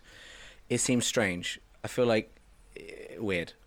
So if was this if you were to put in a CD into your hi-fi, Adam, Yes. um, your three CD change you got from Argos. Let me fire up my would, hi-fi. Would, would this song technically be William's last words? As in, it's that track that just carries on and on and on, and then it. yeah. William's last words is like ten and a half minutes long. Right. Okay. Yeah. Yeah.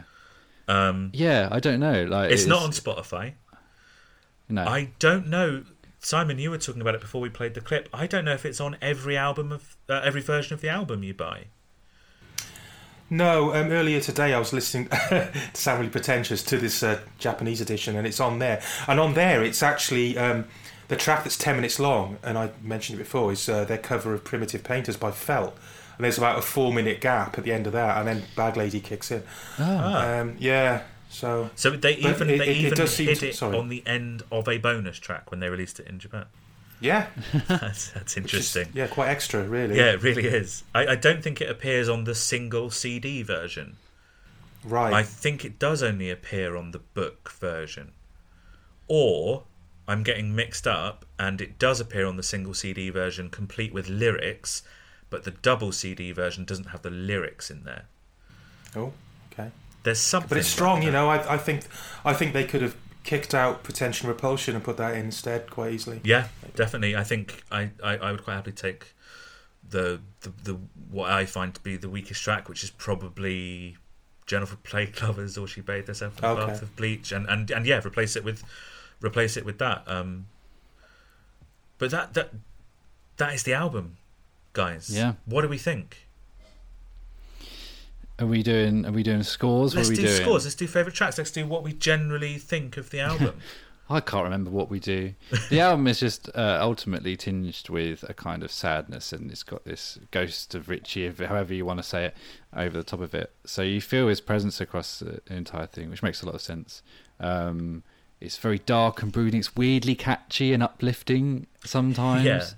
Um, It contains lyrics great. multitudes, I believe, is the I don't understand them. yeah, it's very off kilter, jagged, but it's like full of melody and beautiful. Like, so this might be my favorite Manics album so far. Ooh, a la What? la. Yeah, and this is why I might need to re uh, jig. I got very excited, Simon, in uh, the Send Away the Tigers episode because I was all for the cheesy bangers, and I may have given it a nine out of ten. Now I want to, and that's the, that's that's my favourite one so far. If you're going by scores, I want to take that back to seven because I got too excited. Okay, so this isn't a 10 out of 10 album for you. This may be eight or nine, and I'm going to say nine. Oh, this is all lovely. absolutely baffling to me. Imagine how everyone feels about your scoring system. no, no, not not not the Um, opinion, not the opinion, but the way you've spoken about this album has not been anywhere near the level of praise that you gave the Holy Bible or Send Away the Tigers. The enthusiasm, that I don't think has been. you can have a lot of fun Strong. with Send Away the Tigers. Yeah, And there is potentially a limit to the amount of fun you can have with Journal for Plague Lovers. when I listened to this, I realised, yeah, it, it's just fantastic. It really is. And I think that And, that's uh, the dichotomy between something you enjoy and something you respect as a piece of art, right? Yeah, although so yeah, this is the thing. I remember I was talking about the Holy Bible. I'll give it an eight. Um, about how I really respected it as a piece of art, but didn't necessarily enjoy it. Yeah. I feel like I can enjoy this album a lot more, and yet it still has a lot of that sentiment of the Holy Bible in it. So that's why I That's feel like I prefer this album, so Ho- the Holy Bible, as a new listener to Manics. You know, I haven't had those years of Yeah, yeah, yeah. of absorbing the Holy Bible like everyone else has. However, Cracking. Love it. that's me. Lucas. Seven? Eight? Oof. I still I can't believe you just bumped Send Away the Tigers down to seven, just because of how much you've talked up that album, how much you, I thought- about no, I how thought much he- you love it, and you've bumped it down to the same grade as like pretty basically. I mean, you've given everything between a six and an eight. I think he bumped so it down to you an just eight, bumped didn't it he? into just like the middle Said of all your albums. That's He madness bumped it to down me. to a seven. It's Yeah. absolute madness. So to below me. the Holy Honestly, Bible. Lucas, now. it is so rich of you to talk about scoring I know, system and for and once- revising Yeah, them. 'cause And yours for is- and once, I making can be on the other end Yours and is say bollocks. you're being Right. a fucking maniac. Come on, Lucas. Give it to me. I don't fucking know. What's the lowest I've given an album so far? You gave Three. Nicky Wire's solo album a no, two. no, don't count the solo album. Okay, you I gave don't the know. Holy Bible a three out of Three. ten. two, Oh wow! one. I don't care. Like literally, I give this, I I give this no score. I give this NA. Are you giving this a, Okay. a zero or No, no, no, not no, no, no. Uh, okay, fine. I'll give it a two if you want a number, but I'll, Yes, I'll, I would gla- number. I would gladly give this an NA, as in this album doesn't exist. Okay, Mad. And so, As in, I just feel nothing. And Simon, how much does that fill you with rage?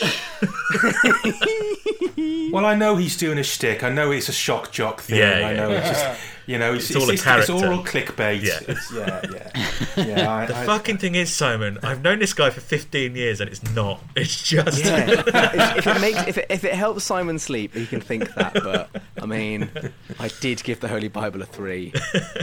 I, I mean, like- I. um, I did say at the start that one thing I loved about the Manics was how antagonistic they were and how a lot of people hated them and all that kind of stuff. So I suppose I've just got to go with that. Yeah, fine. Yeah. Here's, here's something Yeah, yeah. You've got to love really Lucas now. Yeah, And, yeah. and bear in mind, you know, it's, I've not done this shtick the whole way through. Uh, what did I give? Like, everything must go. Uh, Like, you called it a great album and gave it Oh. a seven. right. Yeah. Okay. Cool. And then, Fair and enough. then, and then you Great talked about. Arcade Fire being good but not great and gave it an eight out of ten. And then you called Lifeblood a wonderful album and gave it six. All over Yeah. the place. yeah, but yeah, mine's it's almost mental. it's almost as all over the place. It's almost as all over the place as like the album you've talked up for months and months and months and have all these deep emotional connections to and love dearly, bumping it down to the same grade as like probably what he gave Gold Against the Soul. Uh, he gave Gold Against the Soul I six. Okay, Generation Are you actually bumping it down to a seven, Steve? Not an eight? I need to think I, about this. All right, I think think. I think that is madder than I was so I've done. affected by this album think that, that is- I felt like having it at like at the same level as it seemed wrong to me. I need to think about Okay. this. But then I'm you can giving- just go higher. Like the, you, you're missing. You're doing what I'm doing, which you're refusing to go above a certain threshold. Yeah. Of You could nine give or this 10. album a ten if you want. Yeah, I'm you not could giving it just a do 10. that. Um, Anyway. so I I, I stuck. Uh, we left on a cliffhanger with my score last week for Send Away the Tigers, um, which were I said it was either a four or a five or a six. I'm going to stick with the five. Yeah, it I'm going to stick simplest. with the five. This Okay. one, Simon, you go next. Predictably, it's a 10 from me. Um, if you're going to be really pedantic about it, you might rewind and point out that I did mention a few relatively weak moments, couple maybe, on this album. So how can I give it a ten? Um, so maybe it, uh, you know you could say it should be a nine, but I would argue that as an overall artistic project, it's it's a ten. It's just a it's it's unique in the history of rock, I think, for um, a, this kind of collaboration across decades between people who used to be in the same band. Um, I can't really think of another example where where it's happened, and to carry it off, it, and it took it took some courage, I think, for them for them to do it, and um, and, and and to pull out a record that good relatively late in their career. And in, in fact, every time the Manics make a good album, I'm like, oh wow, they've still got something in the locker. Yeah. And this was one of those for me. Um, yeah, uh, I I just think it's it's extraordinary. I mean. Um, John Niven in that essay said it's giving voice to someone who can no longer speak for themselves, and I think that kind of sums it up. Yeah, that is that is an amazing way to put it. And yeah, I I think saying that there's weak songs on an album, I think that's like you can give an album a ten out of ten and still s- know that there are like ups and downs. That's that's totally valid. There you isn't go, Simon. Lucas has let you have it as a. As Bless a 10 you, thank you so much. I'm much. just saying I agree with the stance. Yeah, because you, you would have no Adam. That's no. I'm This is a good point. Like like you, you would have Quit the similar thing with that. I quit the podcast. Bring back Adam- fucking Little Russell again. I quit the podcast. You had a similar thing about Holy Bible, didn't you, Adam? Is that there are songs that you don't respond to as much as other songs. However, you know, because you were saying some songs. Oh are yeah, 11. absolutely. I'm, I was just exactly, Yeah. exactly. Yeah, yeah. I was. Whereas I, was I have the just, opposite. uh, I was just making a joke. I wasn't. I have the opposite, to- which is the songs that I respond to positively. I'm po- respond to them positively in the in the context of this Yeah, album. okay, no yeah. songs on this album would even come near to my top ten, and in fact, none will even go on the Manics playlist I've been building of just like Manics songs that I like and would happily listen to on Mad. Fair on, enough. on rotation. Not a single one on this album will go on that playlist. Um, I think before I started researching for this uh, album, before I had listened to it for sort of like two weeks on repeat, um, I would- probably would have given this about seven out of ten. Uh, I do like the album. I mean, um, part of my issues with Send Away the Tigers was that propensity to try and sort of recapture past glories, and I think that there are bits of that that kind of sound like that to me on here, like the harp on facing page top left, and the whole the whole nature of this album being wrapped up in sort of like, oh, this is the Holy Bible Part Two sort of thing. I think I was unable to separate that in my mind, but I think actually having listened to it now for for a long time and, and done the deep dive. I think that the album sort of transcends a lot of that feeling and stands apart from other things that you could compare it to. And, and another one of my issues with Send Away the Tigers, not to keep going on about Send Away the Tigers, was that at that time they seemed happy to make something that was just decent and it all felt like good enough. And this feels like Manic's going back to putting a lot of thought and effort into something and making hmm. an actual statement and having, like you said, Simon, like it's an it's an artistic project. And so before this episode, I think I'd bumped it up to an eight. But now, actually, during this episode and listening to the way that you, you've talked about it, Simon, the way that you've talked about it, Steve, and definitely not the way you've talked about it, Lucas, um, I've, I think I've bumped that up to a nine out of ten. I think this is a ridiculously strong record, and it and it you know, I, I would agree with the phrase like, "Oh, it's such a strong record for the second half of their career, or, or, or for the later days of their career." But actually, I think that's maybe doing it a disservice. It is, it is just a strong record. There's bits of it I'm not massively enthused about, but it's far outweighed by the the moments that I am. So yeah, nine out of ten. And I would say that my favourite tracks are probably Williams' last words and peeled apples but the journey in between those two is like fantastic. My least favourite is probably yeah, Jennifer Plague Lovers. She bathed herself in a bath of bleach. Steve, what are your favourite and least favourite tracks? Uh, I'm just scrolling back through to um, yeah the joke the joke sport severed um, and yeah facing page top left probably Cool. Those sort of mellow, ones. sort of palate cleanser yeah moments. I weirdly responded not to those a lot not. William's last words that made you literally cry. N- no.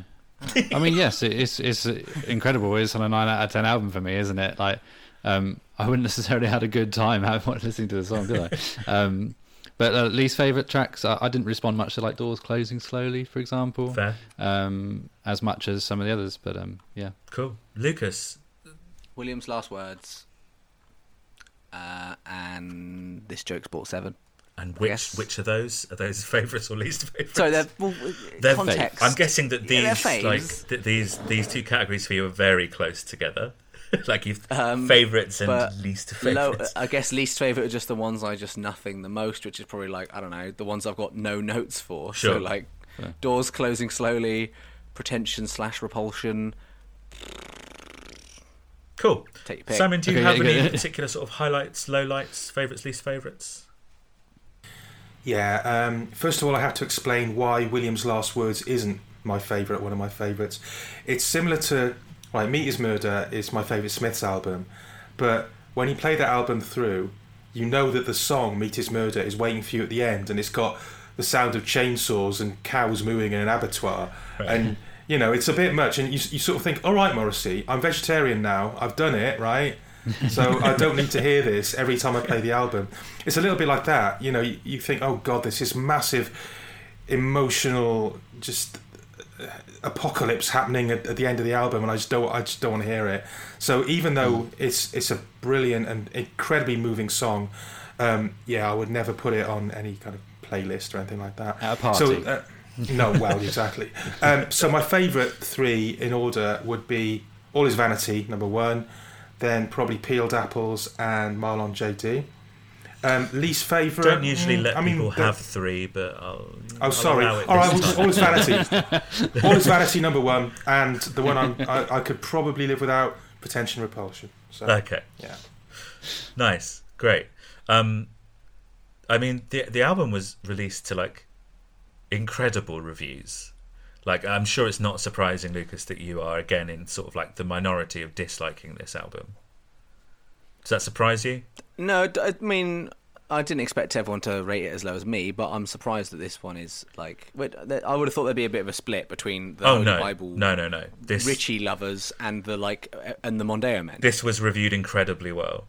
Like, Even by the Mondeo men. well, I don't know about fans or whatever, but but review wise, like it holds an 85 on Metacritic, and even Pitchfork gave it an 8 out of 10. It it makes it to like end of year list. It's the 10th best reviewed album of the year. It charts at number three, selling around 35,000 copies in its first week, which is mental because Biffy Clyro just hit number one with like 20k. Right. Yeah. Is, did you find chart stuff interesting, uh, Simon? I used to be absolutely obsessed. I used to cycle home from school on a Tuesday lunchtime, which is when the top 40 used to come out, with a little notebook to write down the new entries. Um, so yeah, but I think um, I could I, I couldn't tell you what's number one in the in the album chart or the singles chart right now. It's, It's long Biffy since Clyro disappeared from. on the album Is chart. it? Right, yeah. Do you think it's yeah, relevant yeah. anymore? Even Probably not. Yeah. No, I mean, it's it's a good kind of um, sales tool in that it kind of spirals. Then you know, if a record's number one, they can say the number one album, and then it'll sell a few more. But um, yeah, I, I I think it's. Uh, not very, very relevant to younger people. You know, I, I teach um, at a music college in Brighton, and most of the students are 18, 19. I ask them about this, and they're just really not bothered about the charts. They've got no, in in their sort of relatively short lifetime, they've got no recollection of ever caring about it. So yeah, I think it's kind of gone as a thing, really. yeah, that's fair. That's fair enough. Um, th- this album was beaten by Eminem and Green Day, which is probably Which fair enough. I mean, yeah, uh, which albums? Uh, What year? Uh, 2009. So Eminem would have been Relapse. Is that right? Green Day would have been the one after America. American Idiot. Nah, the one after Oh, that. Yeah. American Idiot came out in like I can't remember. Yeah. It did beat. Jarvis Cocker and Tori Amos though, so there you go. They go on tour uh, like around the release in sort of smallish venues, I suppose. If you compare it to the Send Away the Tigers arena tour, uh, as as we were saying earlier, they play the whole album in full. Then there's an intermission, and then there's the greatest hits, and then in September they play their first US tour in ten years, and they play like I think it's like ten cities, and they play like small little clubs, and it looks like it was a lot of fun. Lucas, I know you've talked about like it's kind of somewhat amuse you when bands who are like big in the UK go to America and play like the venue the size of the Joiners. Yeah, I love that. I love that's, that shit. that's, that's good. Um, Especially when the ba- the gigs they're playing in the UK are fucking stadiums. yeah, yeah. Yeah. Like, And and so I guess at this point of their career, where we're gonna sort of leave them because this is this is a short album cycle for them. Um, at this point, career, they kind of have the goodwill and the name recognition from the general republic, uh, general, the general republic, the general public um, from Send Away the Tigers, and they have the goodwill of sort of more hardcore fans and music reviewers for Journal for Plague Lovers. So they actually have quite a lot of sort of goodwill and cultural cachet to spend for their next album. Um, they start recording the next album in October of 2009, like really quickly. The album is out the following year in 2010. I think there's about When do they tour then? there's about 18 months. Well, they tour when the album comes out, so in May, and um, then they did the US tour in September, and then they started recording Postcards That's from a a Young Man short, short, short album cycle. cycle. Yeah, definitely. Um, what are you expecting from the next album, guys? Now I have literally no idea. I had Could be heard anything. this album, bits and pieces of this. Right. I haven't a clue. I think I've heard International Blue, whenever that turns up. Okay, that's from So I- 2018. I, haven't. I yeah, exactly. So I haven't a clue because they're very reactionary of what the last album did. what- Yeah. So Lucas, God what do you, what knows do you what. think? Yeah, the fact that you've talked about one for me, one for you, maybe means next one will be one for me. Maybe if we're going with that. Well, you mean That they well, flip-flop. this would be the one for me. So like, so like, thi- yeah, me being me, me being, being you Manics. or the band. Me being you. or- yeah, and then you being me, the normies. Okay. Right. So you think this is going to be one that would maybe appeal to the Mondeo men, uh, as we have come to Yeah. talk to them, talk about them. Okay, that's very interesting. That's very interesting. Um, Simon, skipping ahead in their career, do you think that the Manics are still relevant? Still relevant. Um, that's a tricky question. I don't want to sort of be awkward, but define relevant. do you think that they are still kind of you know they, they've put out big selling albums they've put out albums that have real things to say and sometimes they've done that in the same album do you think they're still doing that are they still kind of it, it, it, I think that- is, is there a place for Manic Street Preachers in the current musical landscape? I think there's a quite low ceiling on how relevant a rock band can even be right now Mm. culturally, um, and I, I think the Manics are easily as relevant as a band who've been around for thirty years and more could be. Um, they are more inclined to take risks and make interesting records than any bands of their generation. But you know, it's, it's just like we're saying now about the charts. Who cares what's in the charts? Um, the last Manics album, uh, "Resistance Is Futile," got to number, don't know, it was what number six. Or, it was in, it was in the top ten anyway. Yeah. Maybe, no, actually, was- was it higher than that? It might, might, have, might have done even better. But um, it was one of their, their biggest selling albums for, for a while, and um, you, you sort of wonder, well, okay, so it's it's it's selling to people like you and I, Adam, I guess, um, Yeah. and a bunch of Mondeo men, depending on which album it is. Um, but how do you track the relevance within that? Are people, even that limited number of, you know, I don't know, 20, 30,000 people who, who are buying that album first week, are they poring over the lyrics and thinking, wow, what Nicky Wire said there, that's going to change the entire way I view the world? I don't think so. And, and even though Manics now seem to be one of those bands like Joy Division or Nirvana who are there for eternity, that there will always be young people, particularly the sort of Richie related stuff. There'll always be a certain type of young, emo ish person who's going to latch on to the Richie era Manics Yeah. and then will maybe follow it through and listen to their later stuff. Um, I, I still think expecting them to change, certainly not the world, even people's world, is, is a bit of a tall order these days. And do you think that's specific to the Manics, or do you think that's to do with just how people listen to music now? It certainly seems to have yeah, become I a just- little more disposable. rock is very peripheral. Music in general is very peripheral. It's it's a background thing. People don't listen to albums; they listen to playlists. Um, so yeah, um, I don't really. I've you know I've, I've I've gone past the point of thinking, oh, that's that's a terrible shame. It's you know just It's just the way it is. it is. That's It- the you facts know, of life, sunshine. Is yes, exactly. And who's responsible? We fucking are. Yeah, yeah, Yeah. Um, yeah. I, I, the, the the point is for for those of, for those of us who care and want to spend hours with a fucking magnifying glass scrutinising the lyric sheets, you know, we, we, we can still do that. No one's stopping us. And does that make Um, us cool? Those of us who want to believe can believe. Maybe not. Um, are you ever going to update everything? Are you, or are you, Yes. or are you going to release everything to Manic Boogaloo? Sorry.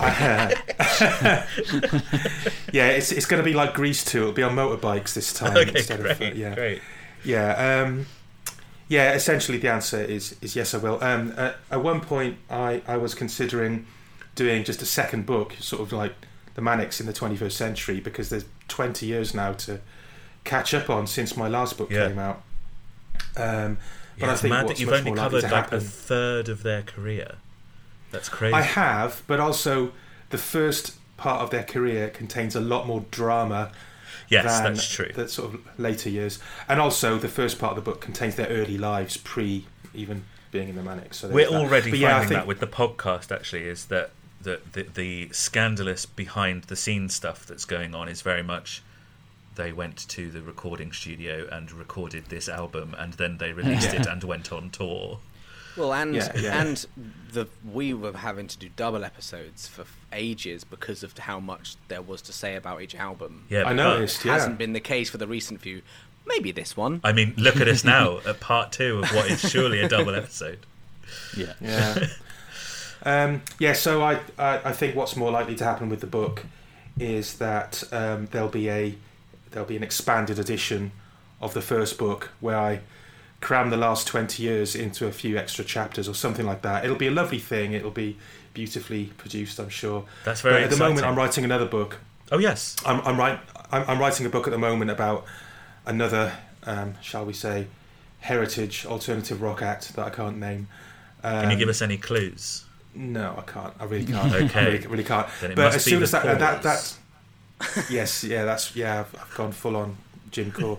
Um, no, it's um, it, it's it's got to be in by February. So uh, when that's done and dusted, I expect my attention will turn to finally um, updating my Manics book. Yeah. Amazing. Well, we'll look forward to that. Um, which brings us to the last item on our episode agenda, which is you've kindly kind of put together a top 10, but you have not done like top 10 Manics songs of all time, right? You've done something a bit bit different. Yeah. Um, have you had anyone doing top tens before? I, I guess not. Every single one of our guests does a top 10. Have they already done the one I'm doing, which is basically top ten Manic songs that were not singles? No, uh, mo most people just do their flat out top tens. Greg Haver nearly did uh, top 10 songs that he produced, but then bottled it. um, and Bless him. had- I love Greg.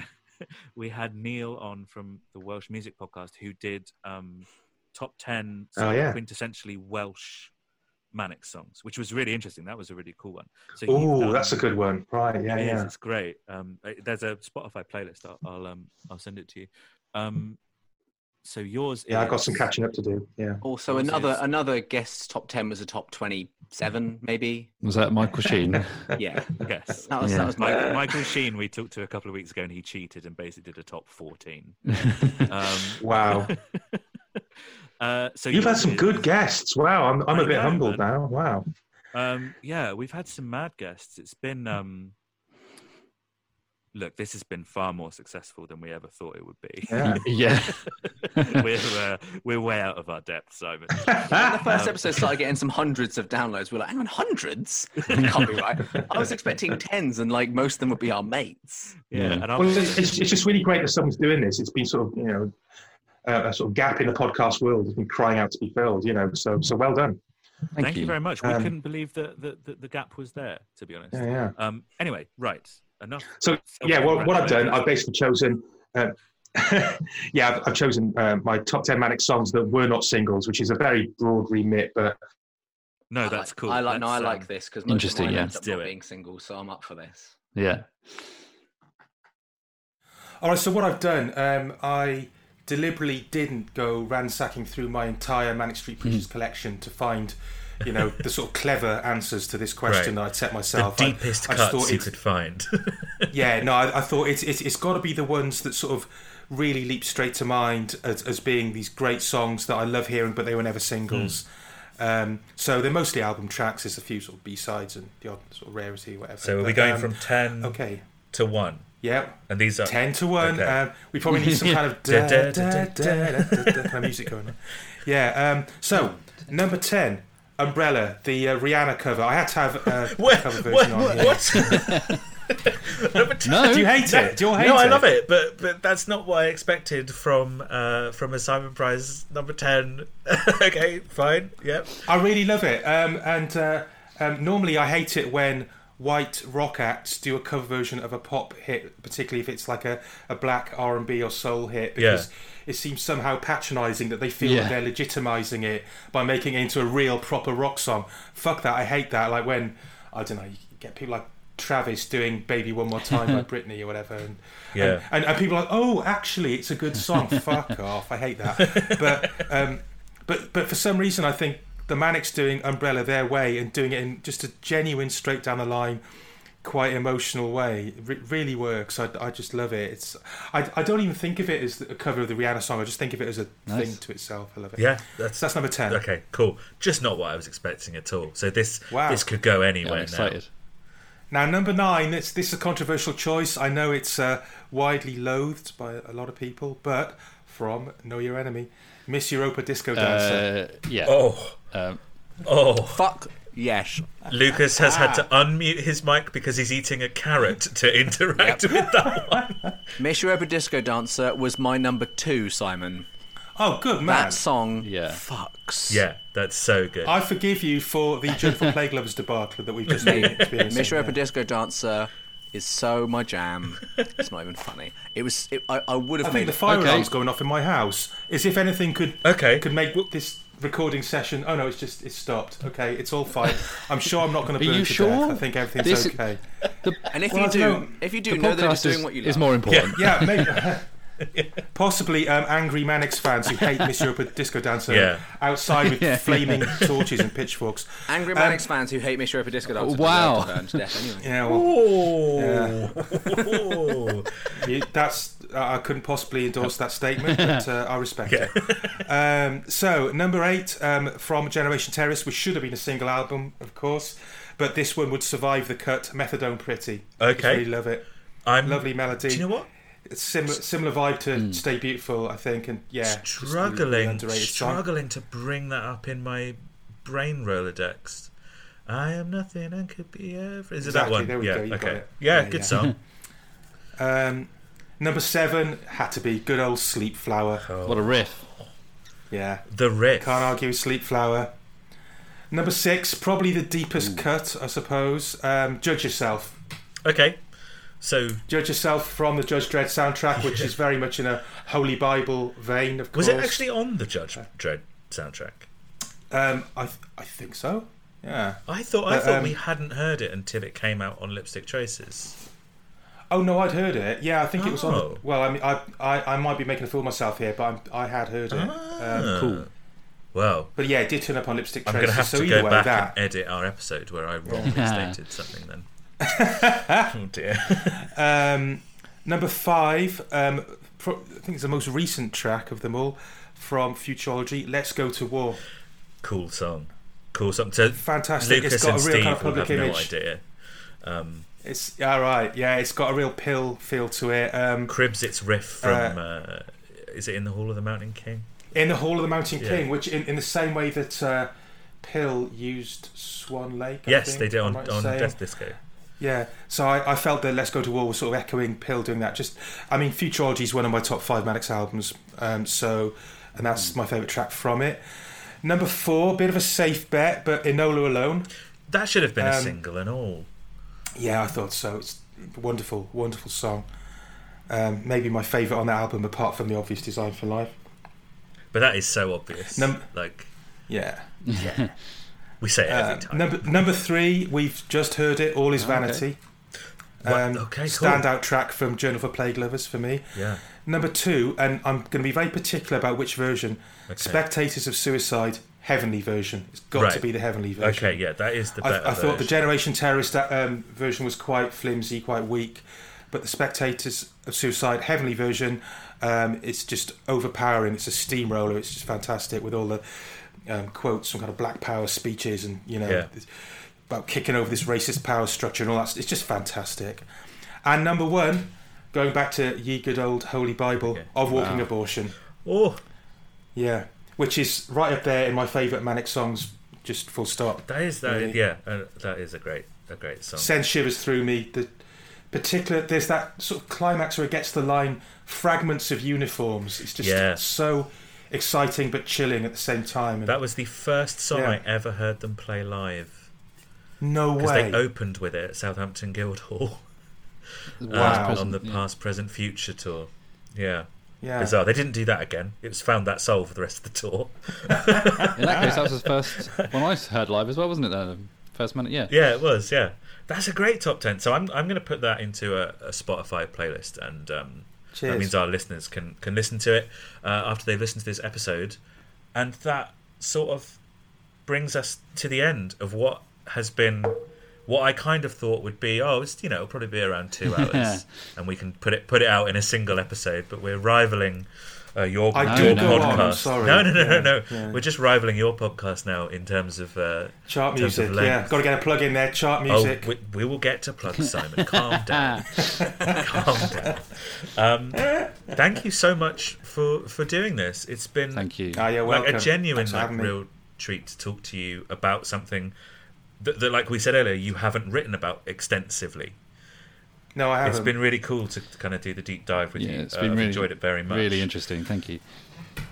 So okay, so yeah, good talking so to now you. the whole, I consider this part of the uh, part of the very advanced promotional tour for my Yeah, manuscript yeah. when it comes out again. well, as as you're so desperate to get to it, we'll, we'll do the plugs. We'll do the plugs. Um, what what are we plugging at the moment? I mean, you you are writing all the time. It seems. Well, I do a bit of freelancing here and there, but ma- mainly I'm I'm writing this mystery book project that I can't Mystery talk about. Yeah, yeah, um, but yeah, there, there's also um, the Chart Music podcast, which I'm a regular on. Um, which, for those who don't know, it's you know they basically pick an old episode of Top of the Pops, and a bunch of old Melody Maker journalists um, sort of rip the piss out of it for four and a half hours, Yeah. five hours sometimes. It's very spread funny. over the course of a week. Um, and I have Yeah, to thank you um, for introducing me to Elton John's stunning rendition of Am Dill Dandin. And Dill Danding. Um, absolutely mesmerising performance. the high point of lockdown for, for me and I think for us as a human. I mean, the other human the other species, thing yeah. we, we could be plugging is that you do, uh, you know, in normal times you have a club night in Brighton. Um, Yeah, I mean, I, I do a number of club nights in normal times, but the main one's called Spellbound, which is an alternative 80s night, which I've been doing for over 10 years now. But God only knows when we'll do another Yeah. one, the way things are. are you So, still going to you do the Cure um, one? Because my girlfriend and I were going to come to the Cure one, and that was the one that obviously then was the first to be Ah, cancelled. right. I think. Yeah, um, that's one of the ones that when things do, re- if things return to normal, um, we will be in quite a hurry to uh, reschedule that because I was so up for it. I think it's going to be, it was originally going to be every third song would be a Cure song, but I'm thinking Nice. every other song. Why not? Because there's so many Why not bangers. every song? So many bangers. Why not every song? I recently watched a um, a live stream of uh, 24 hours of Bruce Springsteen hits. Mhm. That was uh, Hmm. Wow. that was something. That was a weird one of day, his albums. actually. Um, yeah. yeah, it was.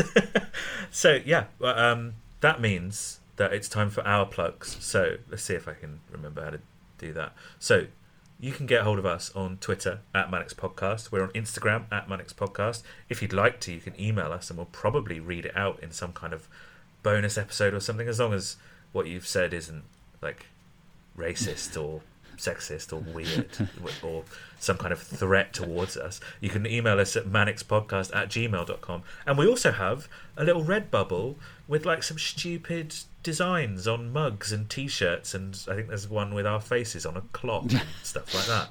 So if you want to support uh, the podcast and don't get me wrong, you are absolutely 100% supporting the podcast just by listening to it. If you feel like you want to chuck us a couple of quid, uh, we felt that was the best way to do it rather than a Patreon or anything because then you get something. Um, so go and buy our tat That's uh, that's that's the slogan for our Redbubble shop. Um, Simon, again, thank you so much for doing this. Uh, Hey, listen, congratulations on all your work so far, and best of luck with the rest much. of it. thanks very much, man. That's very very kind. Uh, so the only thing left to say is uh, we live in urban hell, and we destroy uh, we destroy rock and roll. Bye. Goodbye. Bye.